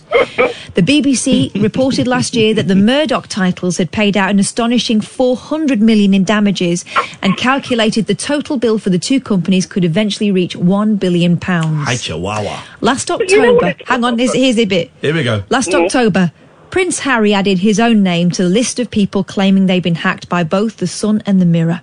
To understand why this is, to put it mildly, a bombshell, you'd need to be following the patient work of Mr. Justice Mann and before him Mr. Justice Vos in the anonymous Rolls building, home to the Chancery Court just off London's Strand. Publicly available documents detail the alleged involvement of Rupert Murdoch's son James and the reinstated CEO of News UK, Rebekah Brooks in suppressing or concealing the true extent of wrongdoing within the Murdoch titles. The Sun's official position is to not admit any unlawful activity while simultaneously shelling out enormous sums so this position can never be tested. And it goes on talking about what's going on at Mirror Group. And uh, further legal action by Meghan against associated newspapers claiming assorted breaches of copyright privacy and data. Anyway, so he says so when reading about Harry and Meghan, it really does pay to keep your wits about you. There is a surface level to the story, not all of it untrue, and there are many anonymous sources of varying degrees of reliability to give colour and context. And in the background, there are quite a lot of worried newspaper executives and former editors who have absolutely zero interest in treating the couple kindly or even handedly. There you go. Of course, in no, in no, uh, and absolutely with no libelous intention at all. And very, very important. And it's just by the by. Wasn't Piers Morgan? Wasn't he editor of a Trinity Mirror paper, The Mirror? I, I, I, I, it's got no link to that at all. Naturally, of course. It's a strange uh, coincidence, There's, a isn't pic- it? there's, a, there's quite a big picture of him next to this article. Oh, is that? And, and, and that happens. And that happens. And you know what it's like? I mean, you know, when you do nothing wrong, you give out half a billion quid. I mean, sometimes, sometimes it happens. Um, you know, I mean, uh, it's, yeah, this, this, this indeed is, is sometimes the case. Yeah, here's, here's, here's, a ti- here's a tiny little thing that, that, that there's a tiny there is a tiny slither of light, right? And this is going to sound like a slight humble brag. Um, uh, well, I, I get, but it's not, it's not meant as such, right? We do this tiny little silly cultish show, James, that, that aims, doesn't always get there, but aims to be nice and friendly, right? Yeah. We're up for two really big awards. Two really You big awards. indeed. Two speech broadcaster of the year, me and Kath, and radio moment of the year, right? I'm not blowing my own trumpet. What that says to me is A, that me and Kath are doing something right, and B, there is a market somewhere for things just to be all right and to be nice and to create a safe environment where people can phone up and talk about mental health, can talk about alcoholism, can phone up when they're suicidal, can phone up and do impressions of Paul McCartney saying grab pussy. Who, that, that there is room and a demand, however small, for stuff that isn't pointing the finger at a mixed race woman and uh, blaming her for tearing the country apart. There is room for that.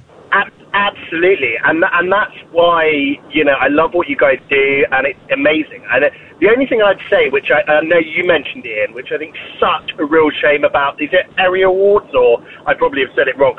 Um, was that they just had your name on, which is such a shame. No, because Katherine. you know, because without a doubt, you know, uh, when when you, when you're on your own, it's not as good. When Katherine's on her own, she's very good, but a different type of show.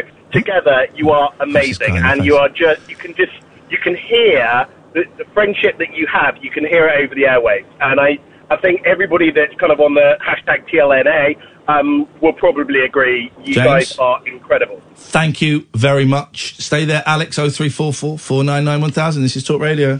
Experience the unconventional. Hello. The unpredictable. Don't you think that's a bit weird? And the completely unorthodox. It was my birthday. With rule free Iain Lee. Uh, I was just trying to generate a bit of content. The late night alternative with Iain Lee. Hate alarm clock, hate going to work. On Talk Radio. Evening, Alex. Good evening, sir. What you got? So, I've got a bit of a prediction. Here we go. Um, re Harry and Meghan, right? I am going to go out on a limb and say I'll give it a year. Um, two max, because the the bottom line is she, she doesn't need him, right? She's got for. I'm why not being, look. oh, why are you being so mean? No, I'm not. No, Honestly, you I'm are. not you being- are. You're being mean. Uh, yeah, it may not last a year because of all the pressure that they're under. But no, no, no, no, no. Uh, they may not last a year because of all the pressure that they're under. But but saying it won't last a year because she doesn't need him. Yeah. Why? Why? Why would you phone up and tell? Why would you phone up and say that? It's, I'm not enjoying it. It's just a theory. It's a, But, well, it's but a why would you share that? The- why theory. would you share that theory? It's a mean. It's a really mean, uh, unsubstantiated theory. Because I looked you up, saw the show was on, just started listen, listening, heard what you were talking about, and I thought You'd throw some let me put darkness into it. in. Sorry. You thought you'd throw a little bit of darkness. I mean, I don't know. It's a talk show. It's a bit of this and that. It's not trying to. It's just that I just thought that's what they're talking about.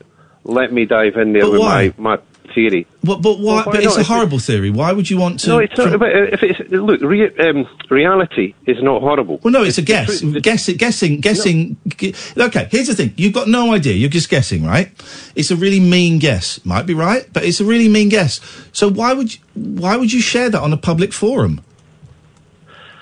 Because, well, you can't. I mean, you know, we're not in Disneyland here, right? It's not. no, but like, you're making mean, something up. You have no idea. Let me. Okay, what's your evidence for this? Um, experience. Experience of what? Millionaire actresses. Experiences of the royal family. Experience of what? People. Experience of people who've just got married for for love. Well, I mean, you know, how often does that happen? It happens quite a lot. It happens quite a lot. I married my wife for love. Didn't last. Right.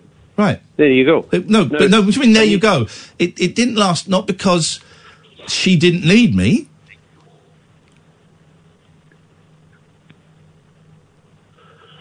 So. Here's the thing, right? You've got no idea. You're guessing. You're guessing. And honestly, sounds like a rubbish guess.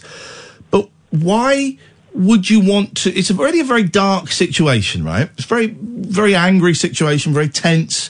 People are being very, very mean, right? You know that people are being mean about her, yeah? And him, uh, right? Listen, I, I don't, I don't have any great objection to Harry. I didn't. I, but you have objection to her. royal. Why do you have objections to her?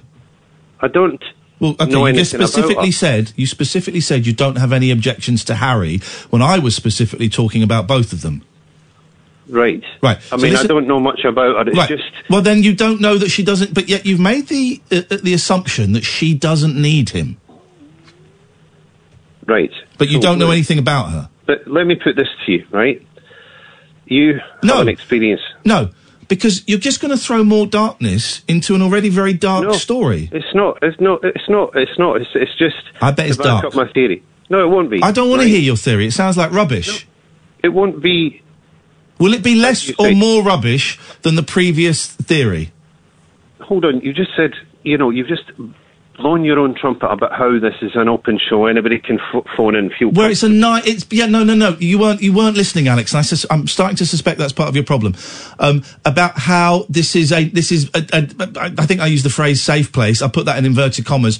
But how it's an, how it's how it's nice. How the shows. A lot of radio shows are divisive and are pointing the finger and create creating fear and anger. And this show doesn't do that. And yet you're about to basically saying she doesn't need him. Sort of implies she's a gold digger. Um. No. I, The, don't- you're saying the marriage will be over in a year because she doesn't need him. Yeah. Why would you say that? Because it's what I think. Okay, It- but it why would you want to throw? Well, here's here's what I'm saying. Why would you want to throw more darkness into an already very dark story?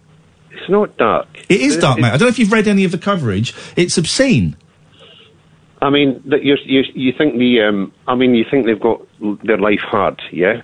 I mean, Yes. you know, Yes, I do. I do. Not in the same way as people are on food using food banks. Not in the. But Right, yeah, exactly. Yeah. get a bit He- they're on the front page of the newspapers every day. A lot of the press is being racist about that guy's wife, um, and uh, the majority of people seem to hate them. Yes, it's tough. It's tough in a different way. They may have millions of pounds. You know, millionaires kill themselves sometimes, right? You know that, yeah. probably not as a higher rate as uh, as poor people. Th- I don't think you have the statistics for that. I don't think we have the statistics for that. I don't think that. you do either, Iain. No, exactly. That's why I said, Alex. And again, Well, listening is your real listening is your real issue. I don't think we have the statistics on that. Okay, but look, you want people to call in. I don't know with with Not with mean, nasty guesses. No, I don't. I've never said that I do. No, it's just a theory. Well, it's a horrible theory. Why would you? And I, I'll ask you again. Why would you want to share that mean theory that points the finger of accusation at her? Why would you want to share that? Um, because it's a phone-in show. Yeah, but it's not. It's not. It's not a phone-in show. It's not. This isn't Mike Graham or LBC. This is a phone-in show where you will get challenged on bullshit. Yeah, but you haven't even let me li- listen. It's the first time I've called. Well, as you probably know, it's the first time I've called up. Right? I just checked out the station. Whatever you were. I don't care. The talking about- station won't be in it here in a month, mate. So I don't really care. What, you are phoning up. You're asking me why I called up, right? No, let, let me say something, right? You're saying that you, you think seem to think I'm coming from some sort of dark place, but what if You what if- said they're going to split up in a year because she doesn't need him. Well, That's that quite mean. That's quite mean. It's not mean if it's the truth. No, it's not the truth, Alex. It's a you guess. don't know that, and neither do I. It, no, no, exactly because it's a guess. I know that it's a guess because you told me. Yeah. No, look, if you let me see what I was trying to say before, right? Look, you come into contact with someone who you've never met before. You come to certain conclusions, right? We all do it all the time, whether they're going to be any benefit to you, no good to you at all, whatever, right? So it's just a theory, and we'll see if it come. If we'll see if it, it's not. It's, this phone call isn't going to make the difference. I'm sure they're not. Um, No, no, it's not going to make a difference. But what is making a difference is you are spewing out more darkness and more bile that points the finger of accusation at her into I'm a not- world when there's already a lot of darkness and bile around this story. We don't need any more. But look, I mean, it's, it might it might be the case. So you want to put a, a nice edge on it. You want to put a kind of soft edge on it. You want to. I don't know what you, Alex. You're talking absolute nonsense, mate. Um, I don't know what you think you phoned in, but I don't think you're up with with respect. I don't think you're up to it, mate. Well, as I say, I haven't listened before. Right? Okay, I suggest thought here's, I'd here's my a- suggestion: put the phone down, listen for the next month or so, and then try then. Okay. But the uh, station won't be there then. Well, then, then, but you'll still have learnt a lot of skills that you don't have now. Um, well, listen, mate. You know, that's your that's you. you you've got the you've got the old uh, fader or dumb Oh or God! whatever you No, want to I forgot it. I have. Yeah, I wish you'd reminded me that earlier. I'd have used it. Thank you, Alex. Ah, I knew there was, I knew there was a way I could stop listening to that absolute drivel, but I couldn't remember what it was. It was the fader. Thank you, Alex. Thank you, mate. I appreciate that. Cheers. 0344 499 1000. This is Talk Radio. Set free your mind. Let your fancy take flight. Conversation gets curiouser by the glow of moonlight. The late night alternative with Iain Lee on Talk Radio. 0344 499 1000 is the telephone number if you want to give us a call. Which is great is when I get tweets that are sent to Talk Radio, I can block it so I don't see them. So thank you, Jane. I blocked from my personal account ages ago because you're a bell cheese.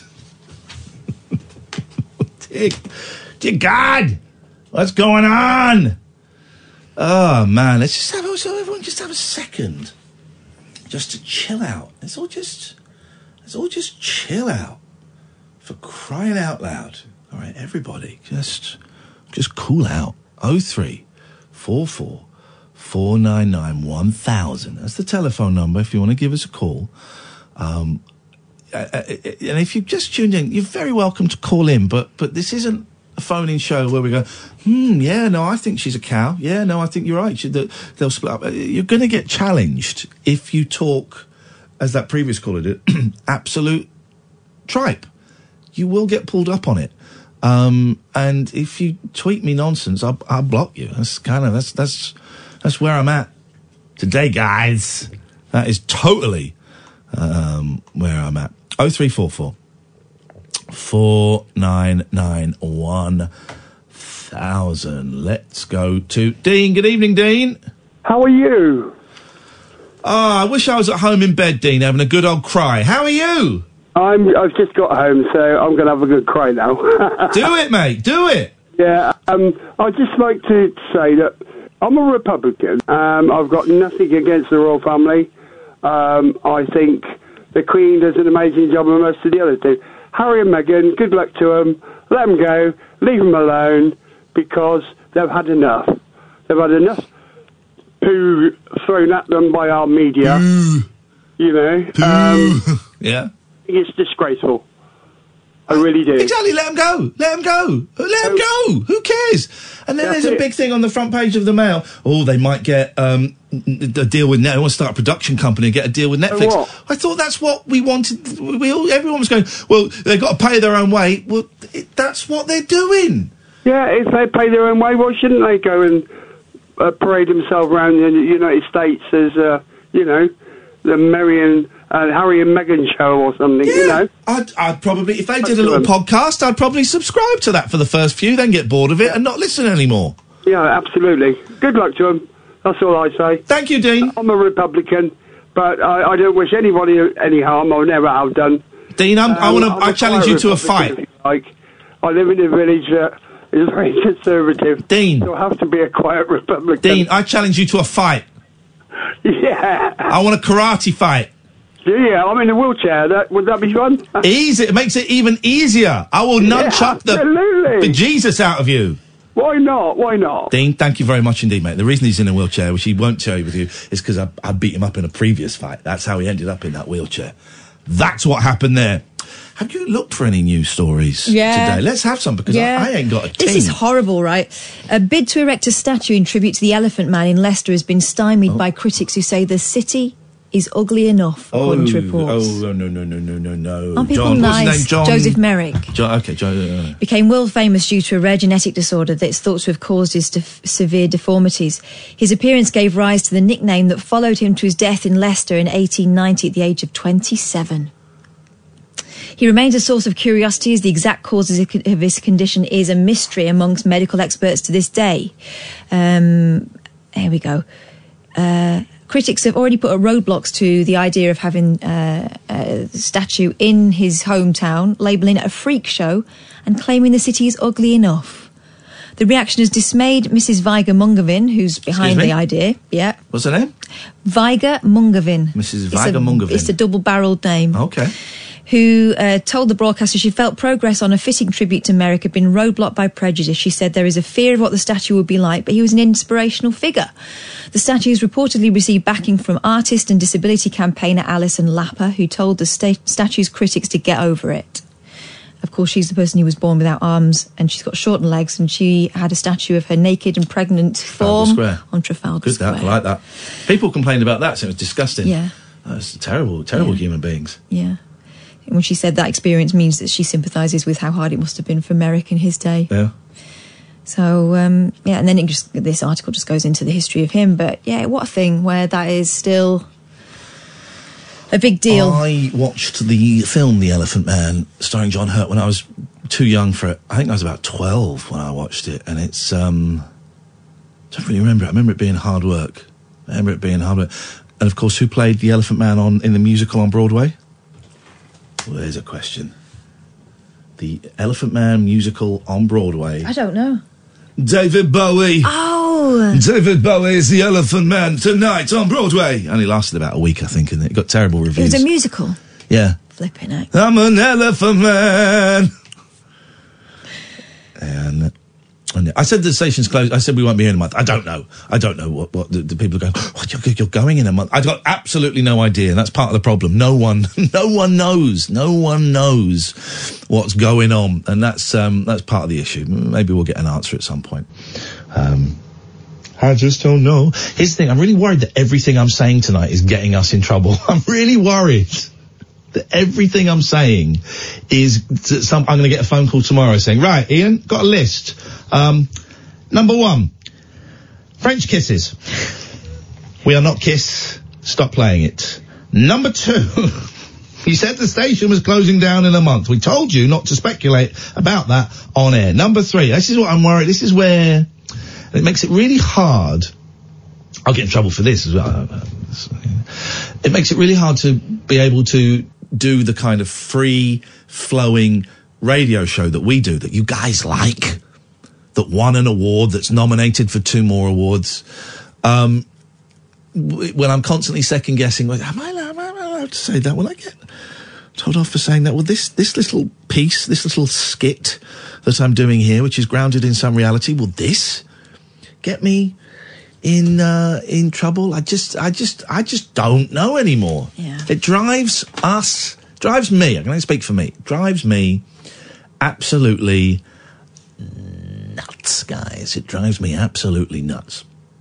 And uh, I don't want to be. Who is that? Um, ter- to terribly sad. I mean, it's funny, but it's sad because the woman, it turns out, was an alcoholic. The woman, uh, her last day on the radio, and she's. Um, people have been saying I've. I'm drunk. I've had a bit to drink.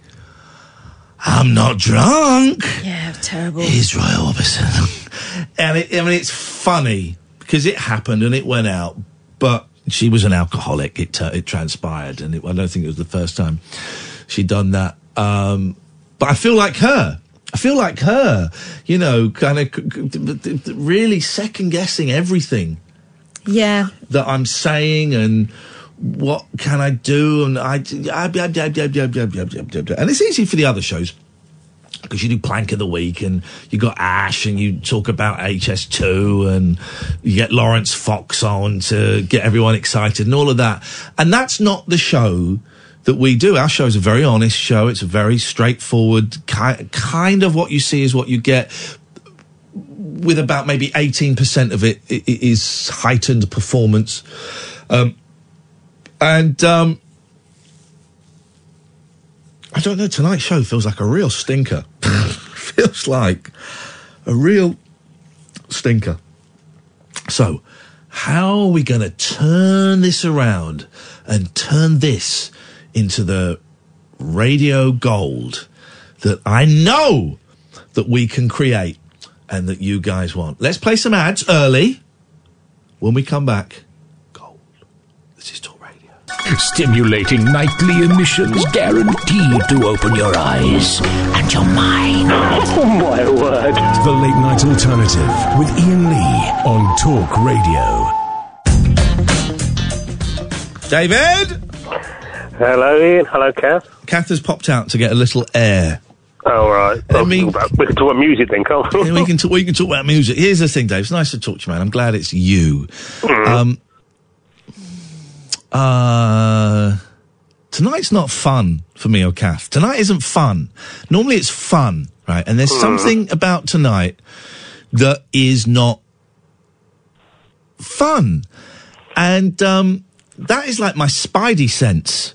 Mm, My- it started fun. It started Yeah, fun. Oh, it's I, and listen. I'm sure it's sounding okay. Uh, you know, because a lot of people said they're enjoying it. I'm sure it's sounding okay, but it ain't fun for us tonight. Hmm. That's the that's that's the rub. What do you think that is?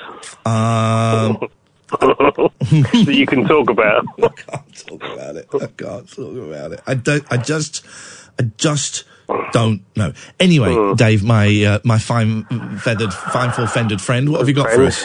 Uh, the David Bowie um, on Broadway um, wasn't a musical. It was a, it was a play. Screw you! How dare you? I'm glad that Kath's not here to hear you correcting me. if you remember, in there was a film called The Tall Guy with, with Jeff Goldblum in it. Uh, my my mate Jeff Goldblum, yes. Yeah, and that had a musical in it about the Elephant Man called Elephant! Exclamation mark, Oh, that's maybe what I'm thinking of. which had the the song um, "Somewhere Up in Heaven." There's an angel with big ears. Oh. Um, yeah, that was the cracking joke. Um, I tell you, the film, films, films, films that should have been good that were rubbish, right? Morons from outer space. Yeah, But there's a great bit in it where someone is hitting someone over the back of a head, right? And the guy keeps going, "Ow! What are you doing that for? Stop it!" And he's going, "What are you doing?" I'm trying to knock him out because obviously in films you hit someone over the back of the head, they crumple to the floor, and this guy's going, Hmm. "Stop! Will you stop doing that?" That's the only bit I can remember being any yeah, I- good. I, remember I remember seeing it years ago and not remember anything about it at all.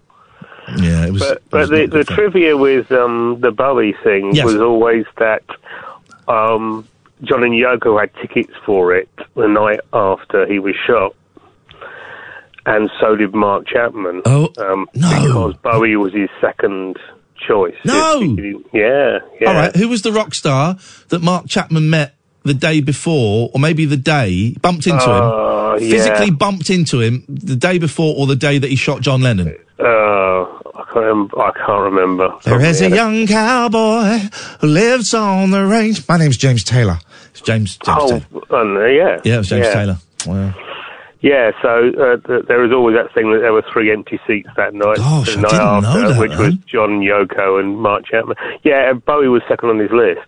Um, How and, long was uh, this? This is sounds morbid, Uh-huh. but how long was the list? Was it just two? Um, well, whoever was in New York, he could go, but he thought Bowie was also another sort of phony sort of, um, you know, guy, and that's why Bowie sort of moved to uh, Switzerland sort of straight after because he was like, you know, I don't want to be around anything, any any sort of people that could get at me because it was known that I think they found in the notes that were in um uh his apartment uh, they had, you know, he had pic- pictures of Bowie and a, and a, and a ticket for the uh, for the night after. So uh, I did yeah, not know that. Yeah, that's that's my nerdy. Uh, Dave just yeah. called in to congratulate me on knowing getting everything right about that David Bowie and the Elephant Man musical story. Isn't that right, Dave? Thanks. Yes, uh, everything was correct. Everything was absolutely spot on, and he's yeah. not correcting me on any part of it whatsoever. Oh, good. yes, yes. Um, mm, that's good. Uh, anything else, David? I don't. I don't believe so. I just. I just wanted to make sure you got uh, that. You know that uh, you knew you were right. Thank you, Dave. Check your DMs. Thank you very much indeed. 0344 499 1000 is the telephone number if you want to give us a call. You'd be very, very welcome. It's Monday night. You feeling a bit better? You want to got a little bit of fresh air? Sword of Damocles. Sword of Damocles. yeah, yeah, yeah, yeah, like a I have had a stinker of a couple of weeks. I'm going to say it. Go on. Well, your aunt passed away. Yeah. Yeah. My mum's twin, which kind of makes it, uh, made it a little, I don't know, can it be worse? It was worse. It was worse. I think I would imagine that a twin does make it worse. It high. It's certainly. I, I, I, imag- I would imagine a twin is worse for the sibling Mm. that survives, as opposed to just a normal brother or sister, which must be horrendous. Yeah. But but it, it highlights the mortality of the surviving twin. Yeah. Yeah. And, you know, as with most real families, they had a real relationship and it was complicated. And there's, there's four sisters, and the relationship there is complicated and honest and emotional and some ups and some downs. And, um, I wasn't sure how my mum, because you know, we kind of moved away from the family and we're not so in it as everybody else. And uh, you can kind of con yourself that everything is fine and everyone is fine when you don't live Mm. in a certain area. And so it's always kind of a shock when you get a reality check like that. Then you know maybe uh, you're, maybe you're missing bits, and um, so that's why I went back to Manchester at the end of last week, and um, it was a beautiful send off. The place was absolutely packed, absolutely packed. Mm. Loads of people had loads of really lovely things to say about my auntie. My poor mum was in bits. My poor mum was in bits. She's one of these people that sort of copes, and uh, so you never quite know how she's dealing with things until it gets to the point where there's kind of uh, you know an, a necessary explosion, and it was just. Um, you know, she needed to. We need. We all needed to go and confront it and be together as a family. Um, but I, God, I feel so bad for my mum. Mm. Have you spoken to her about it since since you got back? No, Is she the gone- kind that speaks about these no, things? No, and that's what I worry about because that's the sort of person who, who thinks they can outrun it, and you can't. Can you with grief? It's going to get you whatever happens. So I think I'm going to have to corner her at some point and um, and talk to her. But yeah, anyway, so that's kind of what's been that's kind of what's been going on, and it's just been a stinker. You should smoke a joint with your mum. Oh my god! You know, I got stoned with my mum once. I know you did, but that was for medical reasons. Well, I mean, I didn't. I, it was her medical. Re- I didn't have to get stoned with her. We- I made um, tea. Made uh, uh, may have been skunk tea. I don't Oh know. my God. We watched Countdown. She was giggling all the way through Countdown. I don't think this has had any effect on me whatsoever. Telling me all the family secrets. Really? All the family secrets. Yeah. Um, I had two aunts I didn't know about because my nan uh, gave them away Oh. before my mum is the my mum always thought she was the eldest, but there were two before her, Right. um, and uh, I've only met one of them. I didn't really get on. And are her. they sort of full sisters or half? Don't think we know. Right. I don't. I don't Not that know. it matters. I think one is full. I think one is half. And I met one of them at a wedding, and she insisted I call her Auntie Sue. Ah. And I said, Nah, I'm not going to do that. Not until I get to know you a bit better. Mm-hmm. And she was a real fusser. And there's no vegetarian meal for me at the wedding, so I was vegetarian. And and she uh, insisted. She was sat next to her. Oh, at first thing said, "Oh, I recognise you off the telly. I'm your auntie Sue." Nah, no, you're not. You're not yet. You're not yet. You got to earn that. And I have a real problem with like half brothers and sisters and things anyway, because my dad, you know, had loads of kids and stuff Yeah.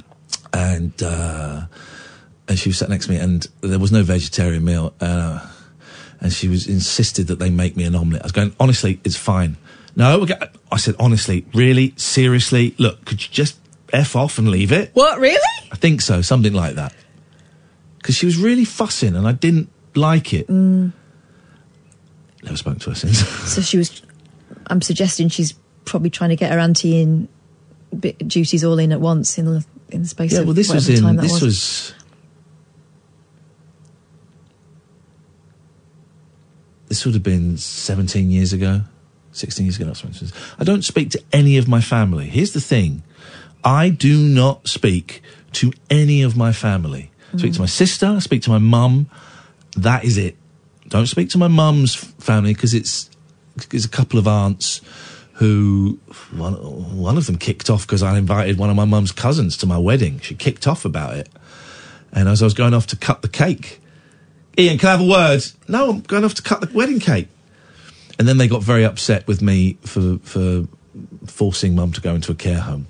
Forced mum to go into a care home. So that so they didn't talk to me. Um, and my dad's side, when I got when I was fifteen, I made the decision. My dad moved out. I wasn't going to speak to them anymore. Awful decision. And this is, I, I hold my mum partly responsible for it. It was my decision, but partly I hold my mum because she should have said, "Look, you're an angry boy, angry young man, right? Don't turn your back on your nan and granddad." And I never saw him again. Ah. And um, and I do wish she had, from time to time, picked me up on that, and she didn't. She didn't. She let me make that decision, and that was that decision, and it was never discussed again, and it was a terrible decision. And then when my dad was dying, maybe six years ago, I saw my aunts and uncles. I was with my sister, and my aunt was coming up the path. I went, "Oh, this is going to be awkward," and it wasn't. It was really lovely, really nice. My aunt Hazel, and we got on really, really well. And then she died like oh, four months later. She got leukemia and died.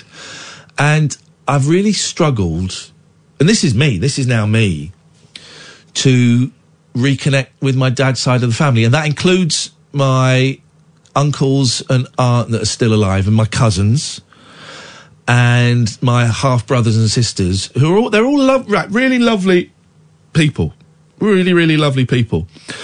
But there is something in me. It's not pride, fear. I heard a great thing. At, um, there's fear that stopped me. I had a great share. Got terrible indigestion great share at a meeting the other day, right? And it was one of those. Every now and then, you'll hear something. Doesn't break any, any anonymity. You'll hear something. You go, "Whoa, that is me. Yeah. That's what it is." And it's, it was someone. It was a fellow sharing about their alcohol and drug addiction, and they said everything I did was driven by fear or desire. And that was it. Fear or desire. I'm terrified of going to work, so I'm going to go and do cocaine. I want to, I want that person, so I'm going to do everything I can to sleep with that person. I want this. I'm terrified of this. All reasons to live a very, very unhealthy life. Fear and desire. That's it, man. That's it, as opposed to, um, you know, thinking about others. Fear and desire, two very selfish emotions. Uh, anyway, uh, I'm going off on a ever such a slight tangent there. Um, that's by the by. Let's go to the United. Oh, we got a call from the United States of America. Chuck Winkle. Wow, wow. Lovely to hear you opening up there. And I gotta tell you, lovely to hear you opening up there. I was gonna suggest that I take you a little bit of ease off you both and uh, take you up to the news, but you did a good job of it anyway. Okay, well, we're not going up to the news yet. We've got six, Uh, min- six minutes. Six minutes, want to kick your feet off and I just talk about the US news for six minutes? Oh, uh, away you go. Right, well, I'm watching the news. No, hang on, hang on a minute. Hang on a minute. When you say you're talking about the U.S. news, I don't, I don't think you meant you were just going to tell us what was happening on the news that you're watching. I thought you, as a an American correspondent, you'd know about this. Yeah, I could do my little spin on it. There's been a baby boom. and lots of cute little pictures of babies flashing up on the screens. And here comes a, a 19 caregivers at the same hospital give birth to 19 babies. Right, Uh, the little cutie faces on the screen there. right. Cutie faces on a screen is not really news. They're crawling towards the camera. Right, they're brand new, freshly born babies, and or they're the, crawling. Or the caregivers. Wait, who's crawling? Who's crawling? Wait a minute. The 19 caregivers. I don't know what a caregiver is. But why are you talking about it? Because it's on my screen. Okay. Uh, Kath, do you want to? Uh, What's a caregiver? Someone who gives care, and I don't about this I'm, report. I'm guessing kind of a nursing professional of some kind. So you're reckoning maybe it's uh, 90 nurses at the same hospital give birth to 90 babies? What's the latest? I, I suggest the doctor needs to be questioned. What's the latest on Trump's impeachment? Trump is well and truly in peaches. Um, what you got to remember is that it's the Democrats that want it, Republicans don't want it, and it's the Republicans who will decide. So most of all, nothing going to happen. I got a theory, John Wayne. Okay. It's not much of a theory, and it's not based on truth whatsoever. Okay. But remember way back when, and Canadian PM Justin Trudeau was seen to be laughing with Boris Johnson. With who? And Boris Johnson, UK Prime Minister. Prime Minister, sorry. Sorry. They were laugh. They were right. They were laughing about uh, Donald Trump, right? Yeah. Then Donald Trump poked himself in the hole in the lion's den of Iran. Right. And then all the missiles flew over. Yes.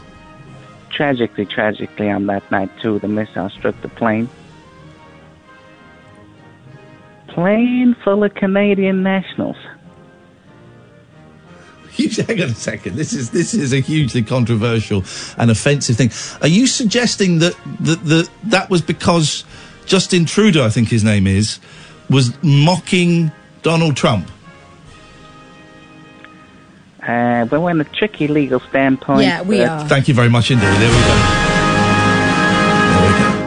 I, I, I suspect that had absolutely nothing to do with it. But, but, but, but, but, interesting enough, in the great scheme of things, that's not the nuttiest conspiracy theory that I've ever heard and that some people believe in. Here's the thing now all it takes is the right person to retweet some theory. I mean, that's obviously crazy and, and, and nonsense.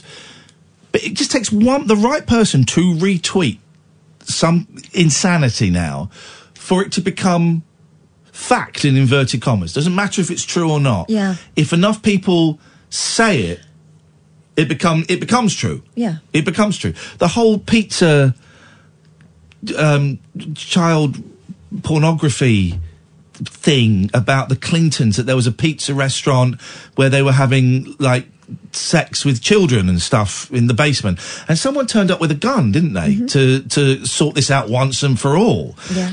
and that and there are still people and even though that's been completely disproved there will still be people now who who will be listening to this going ah yeah but we don't we don't know the truth about it. Well, also, one person's turns out wholly untrue theory Yep. has led to loads of kids not being vaccinated by their parents who think they're doing the very best yeah thing for them. well there that's true And that's still going on. Isn't you're gonna have to Google this. Go on. Is it Claudia Schiffer's husband? Hang on. He's a film director. Find out if they made an anti-vaccine documentary. Okay. Sounds strange, but Doesn't it? There's a furore that an anti-vaccine documentary is being shown in council buildings. oh yeah, I heard Um, about that. a- a- and it's someone like it may not be Claudia. It's someone like that's husband has made it. Uh, I know here, there's a thing here about De Niro pulling anti-vaccination no, no, no, documentary. no. It's, from a, it's, a, it's a, an actress or a model's husband. All right. We'll find it in a bit. This is Talk Radio. The Late Night Alternative with Iain Lee on Talk Radio. We have ways of making you talk.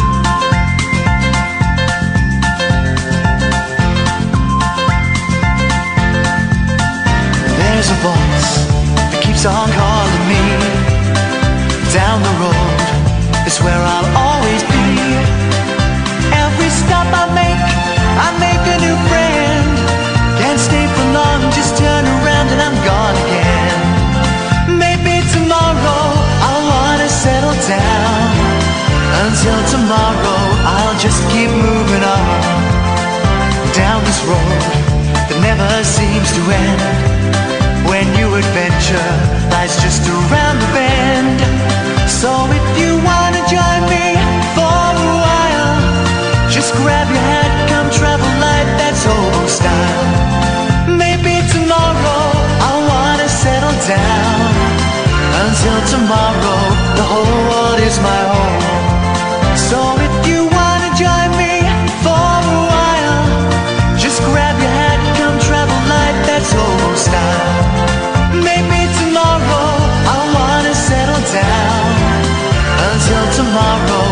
Just keep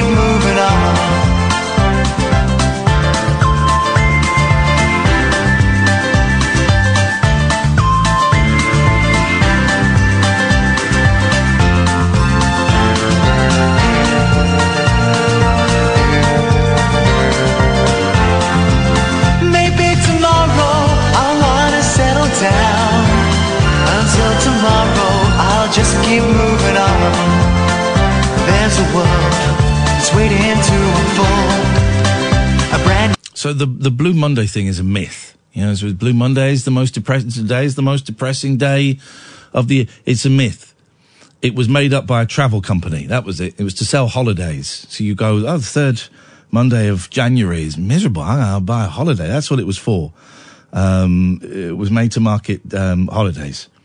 Uh, evidence shows that low mood doesn't vary with seasons. So don't. I just think it's important to say that because th- some people might approach the third Monday, yeah, it's Tuesday now, in January with trepidation. It ain't real. It ain't real. It's the same as any other freaking day. All right? It is not real. Good evening, Paul. Hello. Uh, I've got a, this notion in my brain, and that's to do with the idea or, notion that all pay the uh, ministers in, in Leicester is actually hell. What is actually hell, Paul? All pay. All pay? Yeah, council's name is All Pay. Right. Okay. If you ring up that council, uh, you'll get um, sort of you, you have to pay money into a council. Yeah, it's like hell. I- Is that act, is it actual? No, hell doesn't exist. Hell, hell, hell isn't real. Hell is a, a man-made no, no. construct. Hey, How is a what? Hell is a man-made construct. It doesn't exist. It does in my wrist, you know, when I got pushed out a second story. the fa- Paul, listen, I got my suggestion to you tonight, of all nights, is go to bed. Go to bed. I know, I know, I Go know, to bed! Do it, Paul. Go to bed. Why? Because it's late at night and only idiots are up at five past midnight. I'm an idiot. Sam's an idiot. Darryl's a massive idiot. He stays up until the morning like a like a fool. I'm an idiot. Also. You're an idiot. Go to bed.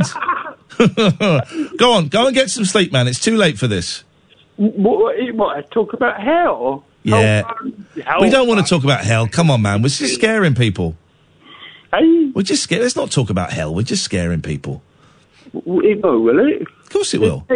Well, you, you, you hellfire. You can't. Hellfire. All right. Paul, listen, my friend. I'm going to let you go, okay? Yeah, oh no. Yeah. I could change the subject. I just here's the thing, Paul. Here's the thing, right? Yeah. I'm not feeling very well tonight. I got a cold. Got a cold. I got a sore throat. I got right. my head is my head is not in the best place that it could be, right? and it, Monday, exactly, exactly. I'm- And I just think that us talking together tonight is not going to be healthy for either of us. Uh, Why not? Well, it doesn't matter why not. I believe that us talking together tonight will not be healthy for either of us. But why? Doesn't it doesn't matter why. That is my belief. You, it, oh, you're allowed to have a belief. That's good. Exactly. So I'm going to wish you a good night, Paul. Oh, no, no, not, not now. Leave me alone in my room. Yeah, Paul, I'm going to let you go, my friend. I'm going to send you lots of love. you take care, Paul. All right. Good night. Thank you. 0344 499 1000. Poor old Paul. He calls in a bit. I think maybe. I think maybe it's time to call time on Paul's calls because he's obviously we know Paul's called up a lot. He's a paranoid schizophrenic. Uh, he lives in some kind of facility. I don't, we never quite established what. And um, his grasp on reality is very, very different to everybody else's. And sometimes I can tap into it. And tonight I just can't quite, uh, I just can't quite tap into it. So, uh, uh, uh, uh, and I do wonder, and this is one of the things, right, about doing this show is that we talk a lot about mental health and stuff. And I do have to wonder from time to time whether me taking certain people's calls is helping them, is doing nothing, positive or negative, or is having a detrimental effect on them. And I just wonder if taking Paul's always fascinating calls, whether that's having a, uh, a detrimental effect on him. Uh, I also have to wonder as well whether it's exploitative or not. And I don't want to exploit people. Back in the day, I would exploit people. Back in the day, it's kind of what I did. But um, I don't want to exploit people. That's not what this show's about. Let's go to Scott. Good evening, Scott. Good evening, mate. Are you on speakerphone, Scott? Yeah, I am, yes. You. Don't don't be. I'll tell you what, I'll call when, uh, when I can. Sorry, bud. That's all right, man. Because we can't hear you. Give us a call back when you can pull over because I can't really hear you very well. Key one of the key things is, and I would I used to exploit people a lot for entertainment and stuff. Uh, I used to do that. He's cool, um, but might not be. Let's see. Uh, it's I don't want to exploit people. I don't want to exploit anybody. Um, Dave, um, I hear you. We called that one about 20 minutes ago. Um, you know, uh, uh, and I'm always, we, we have slightly more vulnerable callers uh, than other shows. I'm thinking of things like Nigel, people like Nigel and stuff. And it's a real constant stress as to whether what we are doing is exploitative of them. And I think maybe in the past I've exploited Nigel. Um, he's not called in for a while, actually. I do hope that he's okay. Let's see where we are with this young man tonight. This might be a short call as well. Let's see. Good evening, Stephen. Oh. Shorter than I expected. Let me try. Sometimes, because it works if I drag it over to that one. Let's try that. Stephen?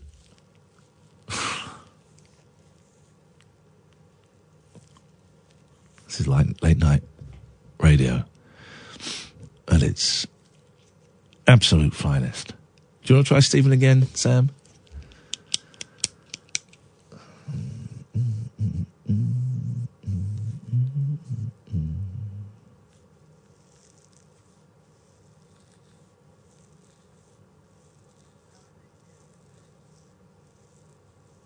Let's try again.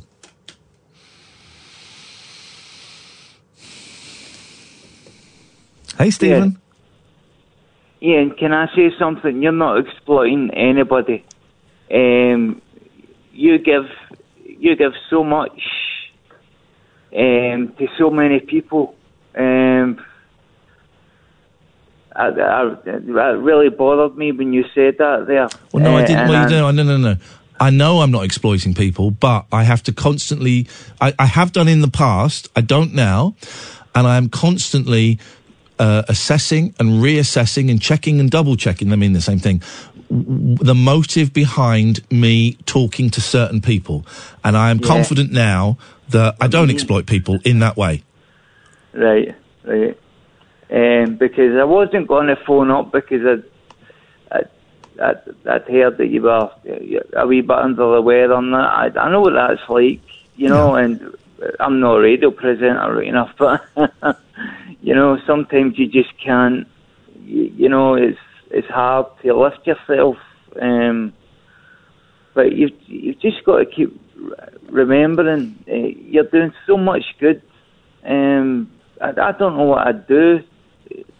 Honestly, Iain, um, you and Kat, um, who's is Kat in tonight? Katherine is um, is just getting some air. Right. She'll be back in a little bit. Uh, me. All right, I'm get it. I get it, Steve. I don't want this to be a let's all blow smoke up my ass Right, aye, right, so, aye. well, I, got, I, I hear what you're saying, Stephen, and thank you. It's appreciated.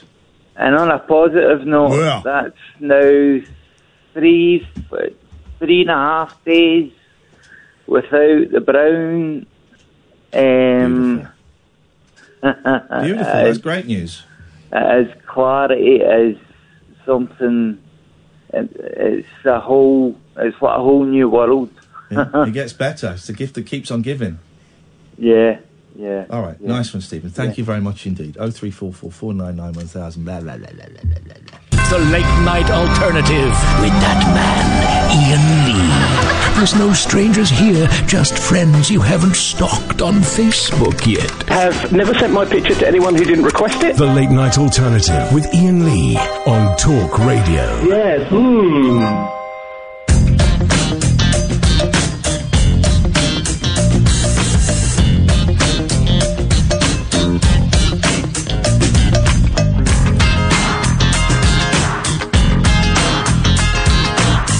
There we go. We thought. I tell you what, we thought would be nice. Um, because a lot of you will have missed this the first time around. I love Nerina Pallot so so so much.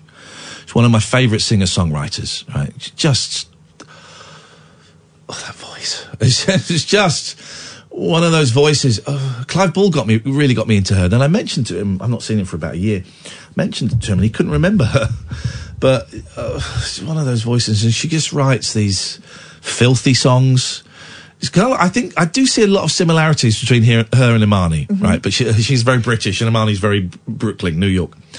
But she writes romantic songs and beautiful songs and, and filthy songs, and it's and she's just great.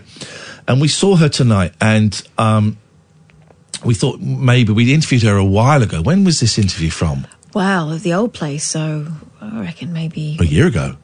maybe more. so a lot of you will have missed it. So we're going to play in a little bit an interview that we did um, with Nerina Pallot, and I, thoroughly recommend get on YouTube, get on Spotify, go and dig out a few songs, and uh, you'll be in for a treat. Y- y- there's an album. My favourite album is um, the one that Bernard Butler produced, which I think is called Year of the Wolf. Off the top of my head, It it's is kind called that, yeah. It's like a sort of. It's got like a very faint. Actually, not that faint. It's got a really nice sort of '60s girl group kind of vibe to it, and it's just, uh, it's just ridiculously good. I just love it. Hello, Tony. Oh, it's ridiculously good. Oh, hi, hi. Um, quick question, guys. Can you hear me? Yeah, I can, not- but not for much longer, mate. No, you had a lovely young lad ring up the other day, um, uh, who was sad and being bullied at school, or, or no, he wasn't being bullied at school, but he was Right. worried. And I haven't, I haven't been able to listen to the show for a few nights, and you gave him some really, really lovely words. And I wonder if you'd heard back from him. Yeah. Weirdly, I'm, I was sat here and I just thought of that little lad. Yeah, yeah. Thomas, he's doing very, very well. He called back uh, the next night or a couple of nights after to say that um, he was he was in a much better place. That's really good. There you go, And I just want to say that I thought what you said to him, the promise you made him, was fantastic, Iain. Tony. Thank you very much. I'm a, I'm a nice guy. You're a nice guy. We're all nice guys. My spidey sense isn't working. It- it- it's telling me other stuff. It's uh, everything is off. Everything is off. It's like someone's held a very strong um, uh, uh, uh, uh, electromagnet to my neck, which is where my spidey sense is stored, and everything is off. I just don't know what's going on in my head. It's partly because I got a cold. When you got a cold, you know this, boy. When you got a cold, it knocks everything. The the the, the, the, the vibe here, you know, is is is peculiar. Um, uh, I don't know. I don't know. There is going to be an ex- an almighty explosion at some point. Not from me. I'm not saying from me. And I don't mean a bomb but but but something has to shift. There there is there is something is blocking something is blocking the planet's chakras, right? And something I don't even know what that means. but something is going to be like a massive dump is going to pass through and everyone's going to go, "Oh, that's better." Oh, I can breathe. Oh, I can stand up straight. Oh my god, I can even jog a little bit. Oh, it was painful. Oh, it was painful. It was uncomfortable for a long time. And that moment when it passed was painful. But I feel so much better for it now. That's what's going to happen. Yeah. That's what's going to happen. That's what's going to happen. Um, so yeah, that'll come at some. Oh, oh! I've got to tell you. Have you seen Medical Police on Netflix? Oh, it's funny, man. Medical Police is funny. I watched it just because, you know, I, I see these tweets from these American comedians for some reason, and one of them mentioned Medical Police, and I watched it today. It's on Netflix. It's very, very silly, like really silly, but so funny. Really making me. Um, once I kind of, it, it, it's it's it's like slightly cheesy acting, and I always think the, the British do the slightly cod acting a little subtler than the Americans, and so the, it was a little bit too over. The, it's meant to be over the top, Right. But it was a little bit too over the top. But once I'd bought into that, I thought, oh, it's it's funny. There- There's like this is American doctors in this hospital, and, they're quick. We need to drive, to, and then they jump in a car. Quick, you've got to drive me to the Sao Paulo college because there's an outbreak of a virus. Sao Paulo College, of course. Oh yeah, because we're in Brazil, aren't we? Yeah, oh yeah, I forgot. We're in Brazil, but we work in an American hospital that sees mainly, primarily, American They explain nationals. Yeah, they, this is what they're saying. And then as they finish that bit, they're driving along and there's a guy in the road and the guy beeps the horn. Out of the way, Brazilian! it's just, it's just full of, um, uh, is exposition where it tells you what's going on and it's full of exposition and it's, it's, it's dumb. And it was exactly only 22 minutes each. And I only did a couple today, but I think that's tomorrow is, is watching Medical Hospital. Fonzie's in it. Um, for some, if Fonzie's in it, The Winkler. the, the Winkler's in it. Um, uh, it's just dumb. It's just dumb, and I like dumb stuff. I'm having real trouble watching anything that requires anything more Yeah, than minimal concentration at the moment. Yeah. Like, minimal concentration. So that sounds brilliant. Yeah, it's good. Have some of that. Have some of that. Um, all right, listen. Darryl Morris, Morris is coming up at one. He's great, and I really recommend you listen to him. Um, we'll be back. Well, we'll be back in a minute, but I really, I cannot stress how great Nerina Pallot is, how stunning her her voice is. is I just, it's it's just like it's like a lovely gooey cake. Um, and her songwriting is great. She's really, really charming, and I'm such a huge fan. And um, who knows? It looks like we might be becoming friends, which is great. Stay tuned because after the break, we're going to play you an interview we did with Nerina Pallot maybe 18 months ago, could be two years ago. I really think you're going to enjoy it. Stay tuned, dear listener. This is Talk Radio. Tales of mystery and imagination on the radio show that does things differently. Dolly Parton, I listen to a record all day long. The Late Night Alternative with Iain Lee. I'm a nut job, but not that kind of nut job. On Talk Radio. Honest to God, it's the new Breaking Bad.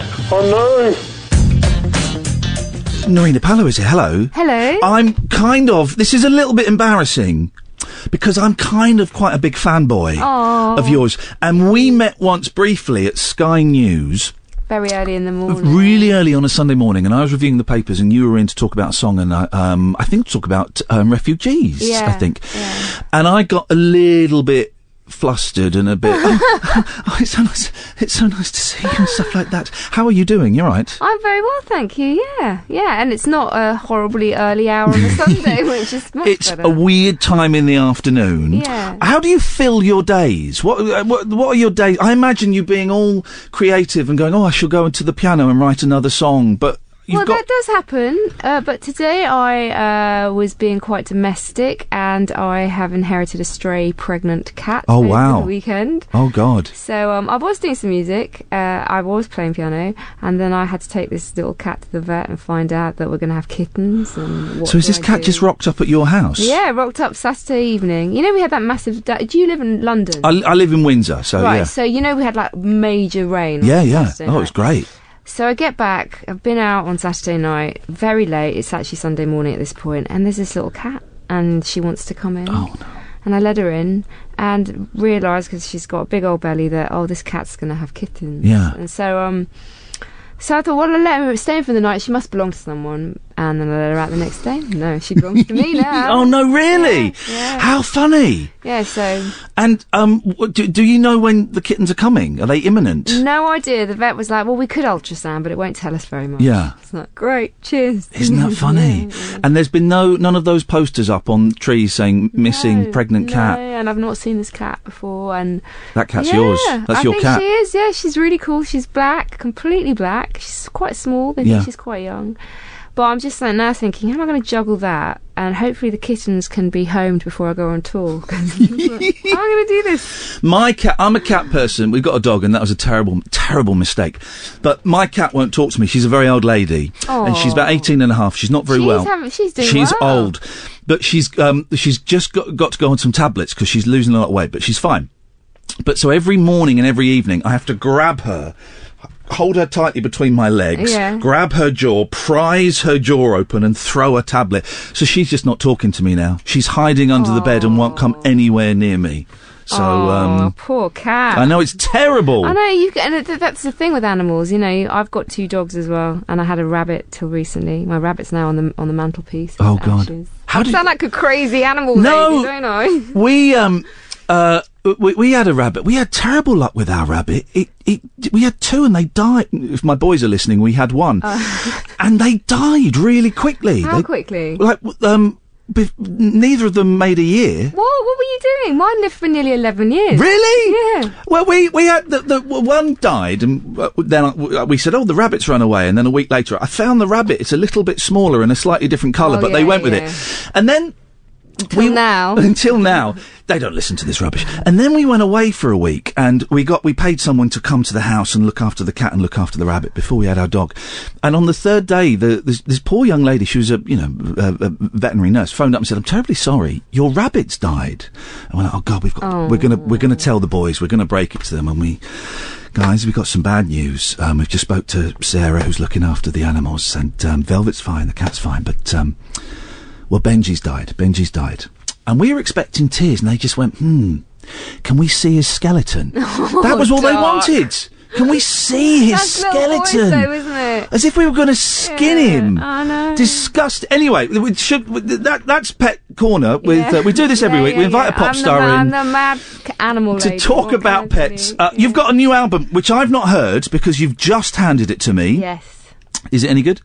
I think it's very good. Stay lucky. This comes out in October, doesn't it? On October the third, on Friday the thirteenth. Oh, really? D- deliberate? Yeah, Two well, fingers we were, up? We were looking at dates to release the record, and Yeah. I thought we were going to call it "Stay Lucky," and I was like, "Yeah, sod it, let's put it out." How does it work now releasing records? Because I, the fact that we're saying records is Yeah, is kind yeah. of shows that we are of an age. Um, uh, this is going to come out as a CD. CD, vinyl, and cassette. Oh, you're doing cassettes? I'm doing cassette, but they're not in yet. Otherwise, I'd have brought you. Oh wow! Yeah. Because vinyl's having a, a a huge resurgence. Yeah, well, it, it is and it isn't. I mean, effectively, yes, compared to like 10 years ago. Yeah. But if you look at like the market share of vinyl, It's still tiny. Yeah, it's tiny. But cassettes, that's unusual. Is, is it coming out on eight track as well? Are you gonna? Can you imagine? um, no, but I, the, the thing is, the, the, I was when I was making this record, I it isn't the record I thought I'd make. Yeah. I thought I'd make a really left field record, and I, I would, and my last record was quite electronic. yeah. And then last year was such a weird year, wasn't it? It was just like the weirdest year. The whole the, the history. well, the last eighteen months or so, it's been. I genuinely think that, that this this country is having some kind of post traumatic stress with yeah. with Brexit, with the weird. it's going through its midlife the crisis. weird isn't it? general elections, the um, the Trump and um, the terror attacks and all. It's been a really horrible. You're right, like a terrible year. and across the board, politically, Yeah. you know, in the arts, we lost so many icons. Yeah, of course. And I just found myself wanting to listen to classical records. Yeah. And I was also doing this thing on Facebook last year amongst my mates saying, you know, before they die, let's appreciate classic artists, you Yeah. know, like Bill Withers, like, Yeah. like Joni Mitchell. Let's put up before, because any day now we're going to have to read their obituary. Let's appreciate them while they're here. Do you know what? I totally get that because um, uh, this is slightly slightly off a tangent, but we had um, we've had a lot of older comedians on, like Tommy Cannon and Eddie Large and stuff. Yeah. And it, part of that is because uh, i- in 2016 it was that thing. Oh, David Bowie's died. Let's say how much we love him. Oh, uh, Prince has died. Let's say how much I love it. We love him.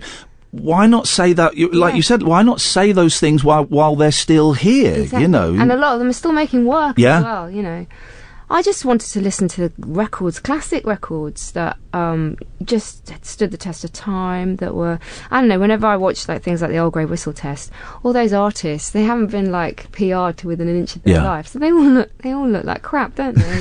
but they sound amazing. Yeah. they sound incredible. And I saw Bill Withers in the flesh a few months ago Oh, wow. at the Ivor Novellos, and he gave this incredible speech. He was winning the Lifetime Achievement Award, and I was just like, "That's the kind of artist Yeah. anyone should aspire to be." Yeah. So, I mean, I've got a soft spot for things like Justin Bieber and Katy Perry. I Yeah. get why that is popular, but does that endure? And I don't know that it does. And I just wanted to sort of steep myself in the records that endure. And I've so I found myself making a totally retro record. really Re- retro sounding. Um, well, process, you know, I tracked it, a lot of it live.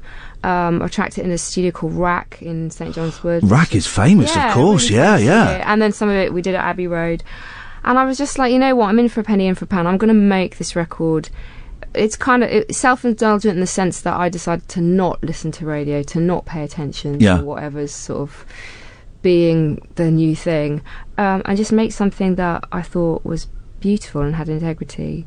But it's not not in a kind of like it's not all slow songs. It's definitely As if beauty and integrity meant that it, it's Yeah. going to be very slow, No, no, ponderous. I wanted to write old fashioned pop songs, you know. Yeah. So um, one of the reasons I put it on cassette is I was thinking about in my you know teenage years in the late eighties and early nineties. Remember mixtapes? Yeah, of course, of You know? course. And it was such a rite of passage, you know. You'd made them for your mates, you made them for the boy you were trying to snog. Oh, yeah, yeah. And so much care went into each track. Did you put little bits of um, like spoken word stuff in between some of the songs? Oh, no, I never oh, thought to do that. Oh. God, I'd get like little bits from Monty Python records, or, or bits I'd taken off the telly, or bits I'd taped off the radio and put You it in. really went for it. Man alive! But I bet I bet you worked extra hard on the on the cover.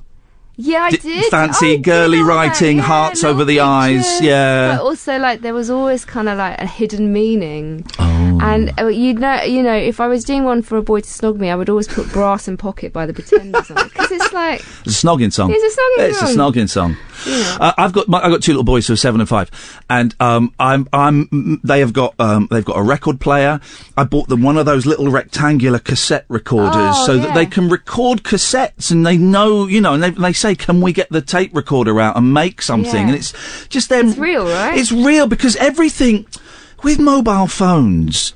Everything is filmed and recorded and, and photographed and all that, and, and in you know, and it's great. In the seventies and eighties, you had to make an effort if you were going to recapture something. You had to make an effort to get that equipment out and put put a little bit of sellotape over the end of the the, the That's cassette. what I mean about process. Yeah. So I think process can become as important as the finished thing in itself. Yeah. And then the process, and so on this record, I use loads of old synths like Junos, Moogs, old classic pianos and stuff.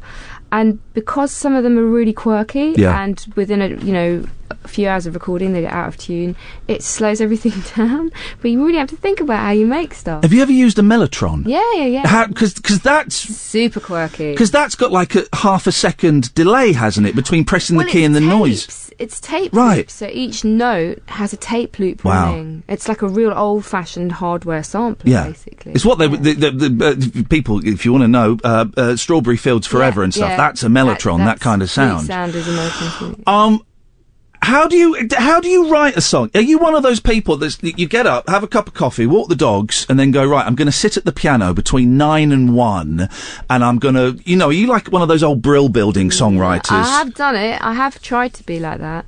Um, I went through a period a few years ago where I was doing a lot of writing for other people, and it sort of became how you have to do it. And Yeah. I hated it. It's so not not how I write. No, I tend to write when I'm slightly, you know, a few too many glasses Yeah, of yeah. Wine, and and I wrote a lot of this record while jet lagged. Weirdly, I'd gone to Australia a few times last year, and um, just 4 a.m. songs. Yeah. You know, and I just there's something about 4 a.m. I can't explain it. Four uh, between three and four a.m. is when the most suicides take place. Right. That's there's something dark about right. that time. Okay. You, you're right. The, the last album, it was the last one, wasn't it? That was kind of a lot more electronic Yeah, yeah, and yeah. synthy, and um, kind of stands out in your. i i- it's unique in all of your that I'd say catalogue. so, yeah. Why did you do that? What was the thinking? You just wanted to do something completely different. Yeah, and I think it reflected what I was listening to. Um, I'd been doing between Year of the Wolf, um, which was my fourth album,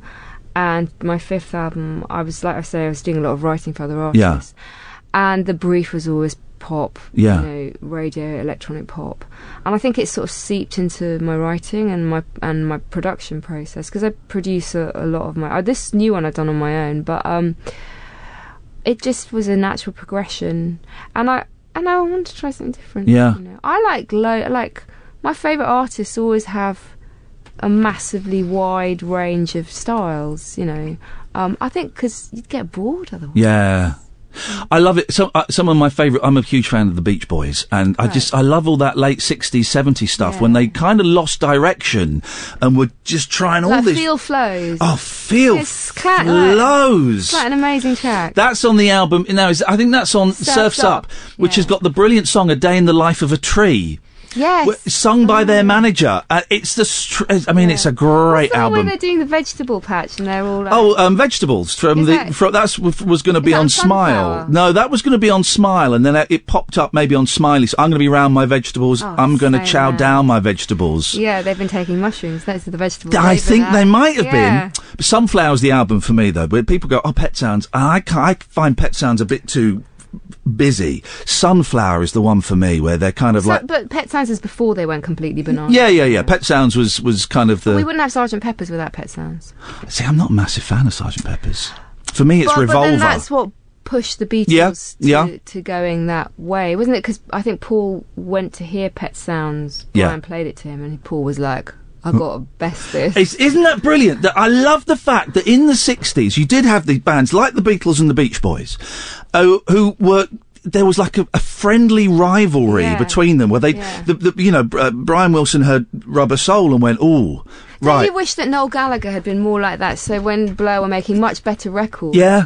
Noel had been like, "Oh, great, I'll try and make Yeah. it better." But Noel's always like, "Oh, they're crap," and never tries hard. yeah, I know, I, I, I, On controversial, Oasis fans like, nev- "What's she talking about?" I, I never really got Oasis. I've tried. I like a couple of couple of their B sides, but I I was I, I was I survived the Blur Oasis wars, and I was on the side of Blur. You know. yeah, my heart is Blur. Isn't it more interesting? They are more interesting. Um, you've brought your guitar. I have. Yeah. Can you? Are you going to play a song? Or are you just going to show off? I can. Yeah, no, guitar? I know. I'm just going to show you my guitar and go again. you- is that chair okay, or should we try and find one without arms? yeah, yeah, I can make it. work. Katherine, it's very, very hot in here. Is there can, is that aircon? That's the aircon that contr- is it not working? Oh well, we'll just we'll just sweat. Do you know what? I haven't got my normal guitar because I Oh. I wasn't at my studio, and it suddenly occurred to me that I should maybe bring an instrument. So I brought my uh, nylon, which Uh-oh. is not the greatest one. No, it is a good one, but it's not going to sound. I'm um I'm interviewing Chas from Chas and Dave on Thursday, amazing. and my friend who's who's his son-in-law said bring your ukulele in case a knees up ensues. Oh, yeah. So I've. I've restrung my uke, and now it won't stay in tune. I'm just terrified on Thursday there'll be a jam session sh- session with Chas, You'll and I'll be out of tune. work. But I'm th- I'm thrilled over the moon. Oh, Is he the one who was sick? He was sick, yeah, cancer, yeah. I think he's um he's kind of out the other side of it. Don't they do like something like 100 gigs a year or something? mental? ridiculous. They are they are the hardest working, uh, you know, and they're in their seventies. But my friend Paul is is, is his son-in-law, and, he, and I said to him, "How's Chas doing? Is he better?" He said, "Iain, I've never seen anyone deal with the news of cancer as matter of factly." Chas just went, "Right, what, what do we do? How do we fix this?" And just got on with it. That's probably, but then that's probably testament to someone who's had a career for that long. Yeah, yeah. Oh, bless him. He's they, they are good. Uh, they, they- him, Chas and Dave, and Lonnie Donegan. Yeah. do an, an amazing version together of You Won't See Me by the Beatles. It's just a proper old fashioned Cockney rocker. There's not many like. There's not a Cockney thing going on at the moment, is there? Maybe you maybe this is the next album, Nerina. Maybe this is you can bring it back. I don't think so. what do you want? I could play. I want you to play play a new one, play a new one, please. All right. And this is called I Bring Him Fire. I've not played it on this guitar before. It could be horrific, but we'll see. I bring him fire. I bring bring him blood. I bring my body. I bring my love. I bring devotion. Is it enough? I bring him every little thing, every little thing that I got. I bring my hunger. I bring my thirst. He a drink in the desert, and he quench my hood. I bring him fire. I bring him fire. I'm gonna make him burn, yeah.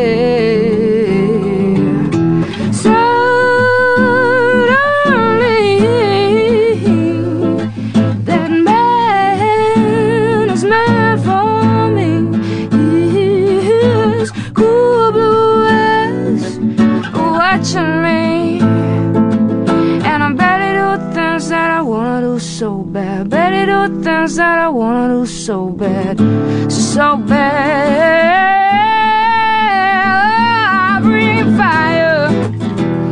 I bring in blood.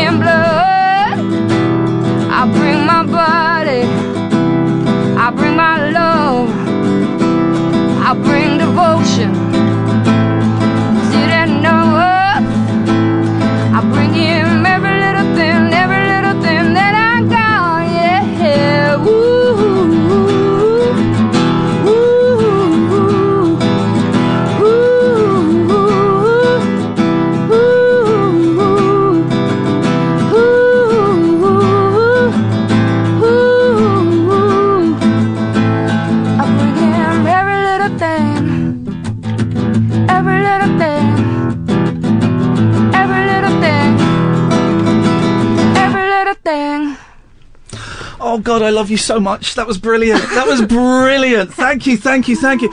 You um.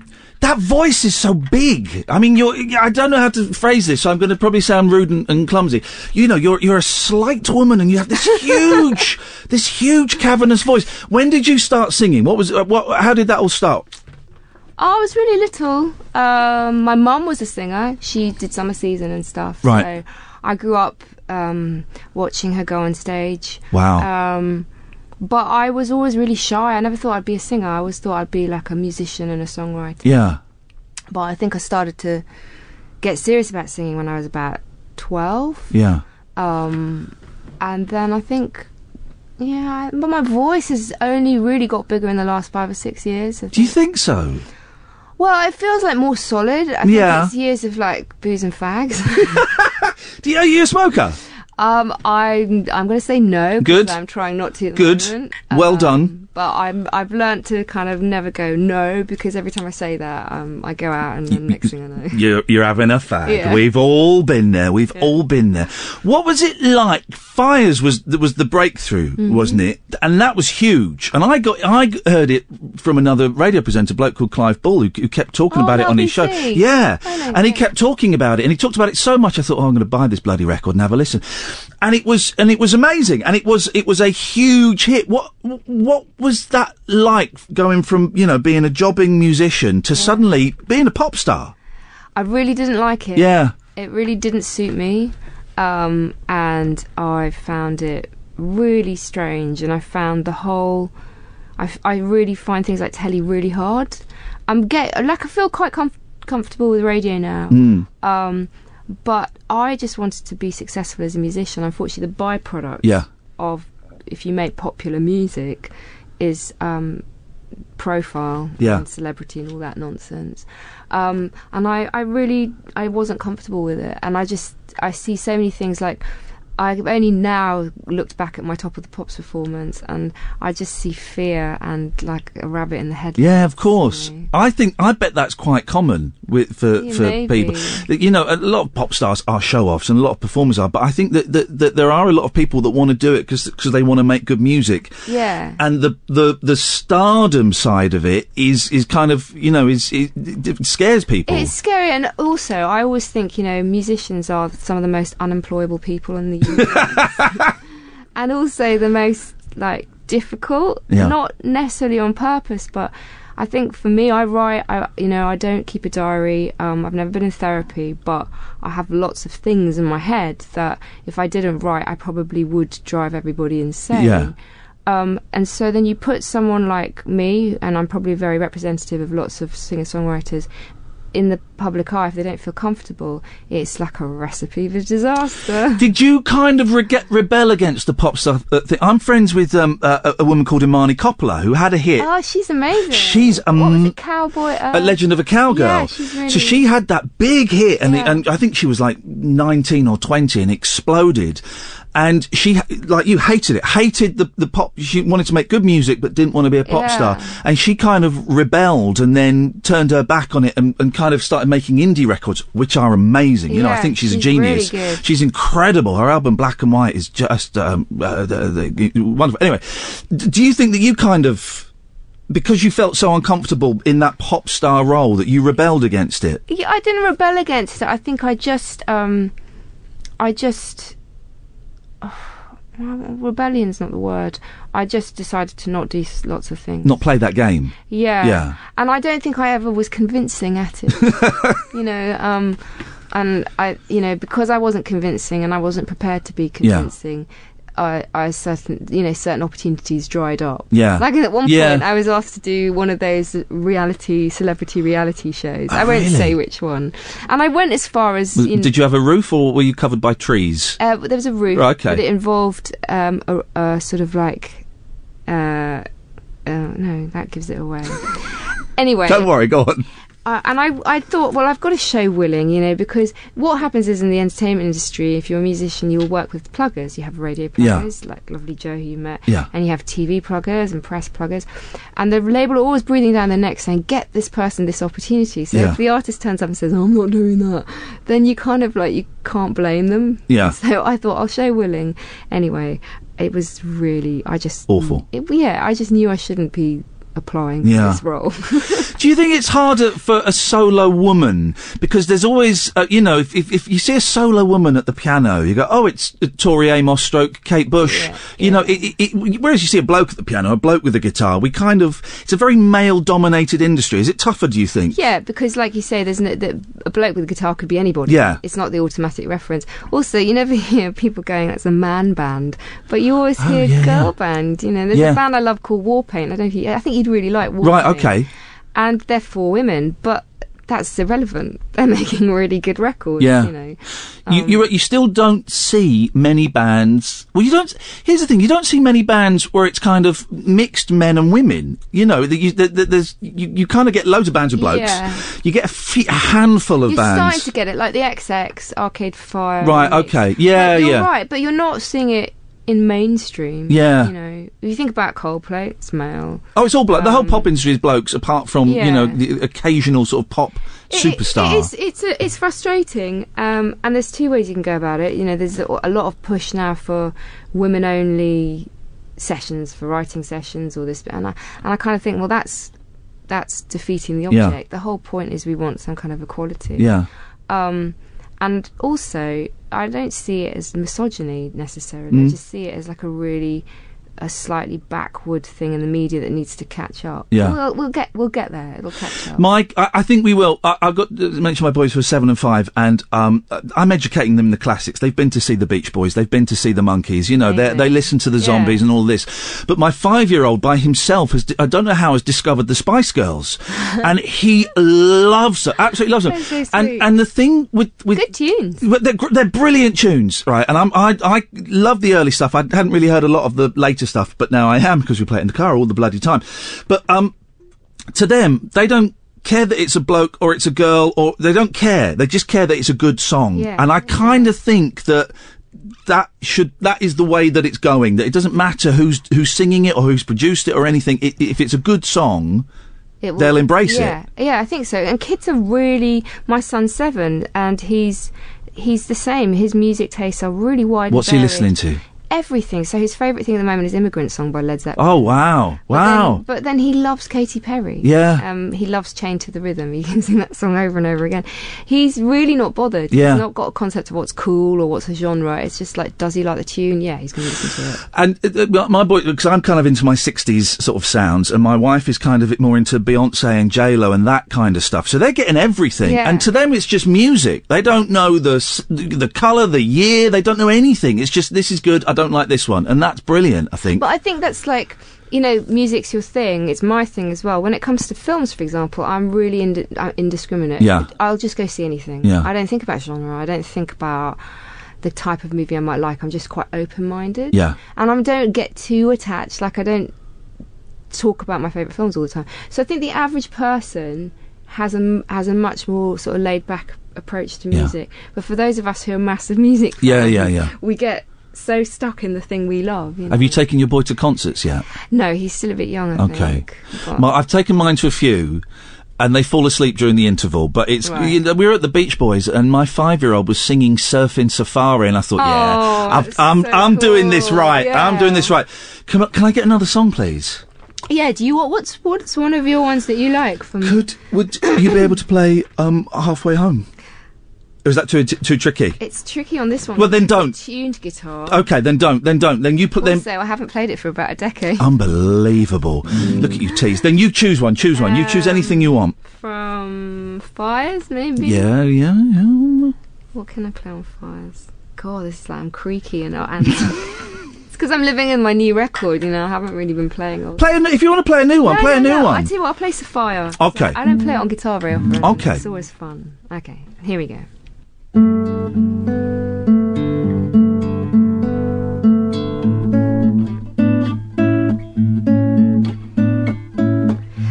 o'clock and a fire escape symphony spilling out across the road and the square.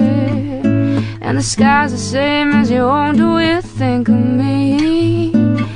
Do the parks and trees and the leaves reach you there after the rain? In the lonely hours, he haunts me, calling out again and again. Sophia, so fire, I'm burning, I'm burning. It's a fire, a fire I cannot put out. Sophia, so fire, I'm learning that some things I can't go without. And one of them is him. And now I walk the streets like a stranger in my hometown. There's no language for the words when I speak. But it changed me, I'm his ghost since he came around. Days and weeks, so passion and silence. Every word, every line of measure. It's the science of the soul. And his books,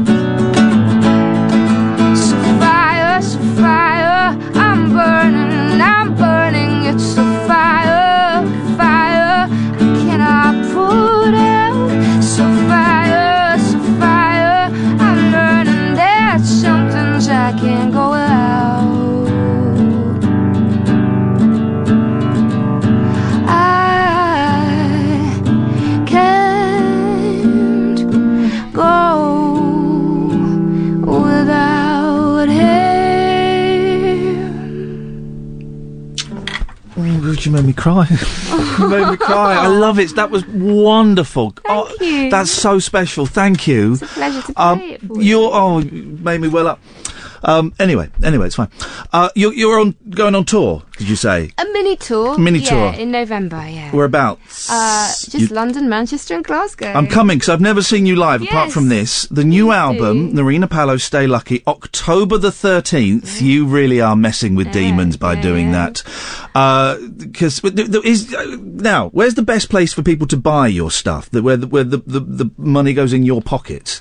Oh, well, it's Anywhere. on my own label. Oh, is it? Yeah. Oh! Yeah. In so that case- all donations gratefully received. There we go, and it's on CD, download, and your your records and your actual tape cassette, Yeah, guys. yeah. Um, uh, Nerina, thank you so much. It's su- uh, it's such a thrill to see you, and for you to sing, you know, like that this close to me is, is um. I can't tell you how nice it is to um, come and do something where I'm asked about what I do.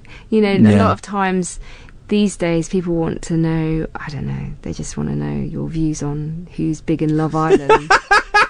I tried to watch a bit of Love Island the other day. I couldn't under, I couldn't understand I don't it. know. Even from the trailer, I was like, I don't think I'll understand. So it's just it. people shagging and then w- we Yeah. they someone wins. How is that a TV concept? I don't know. It's like Tinder on telly, isn't it? Now there, uh, N- uh, Nerina, uh, remind me of your Twitter handle as well if people want to follow you. oh yeah, it's Lady Chatterley. Lady Chatterley. Yeah. Um, and best of luck with your pregnant cat. Thank you so I hope it all works You out wanna- well. Are you in the business for a kitten? God no, no, no, no, no, no. No. I would get, I would love one, but I would get murdered. And also, my old lady cat, slang for my wife. My old lady cat would just. She got, she got so upset when we brought a dog home one day. If another cat turned up, she would never Fair speak to me.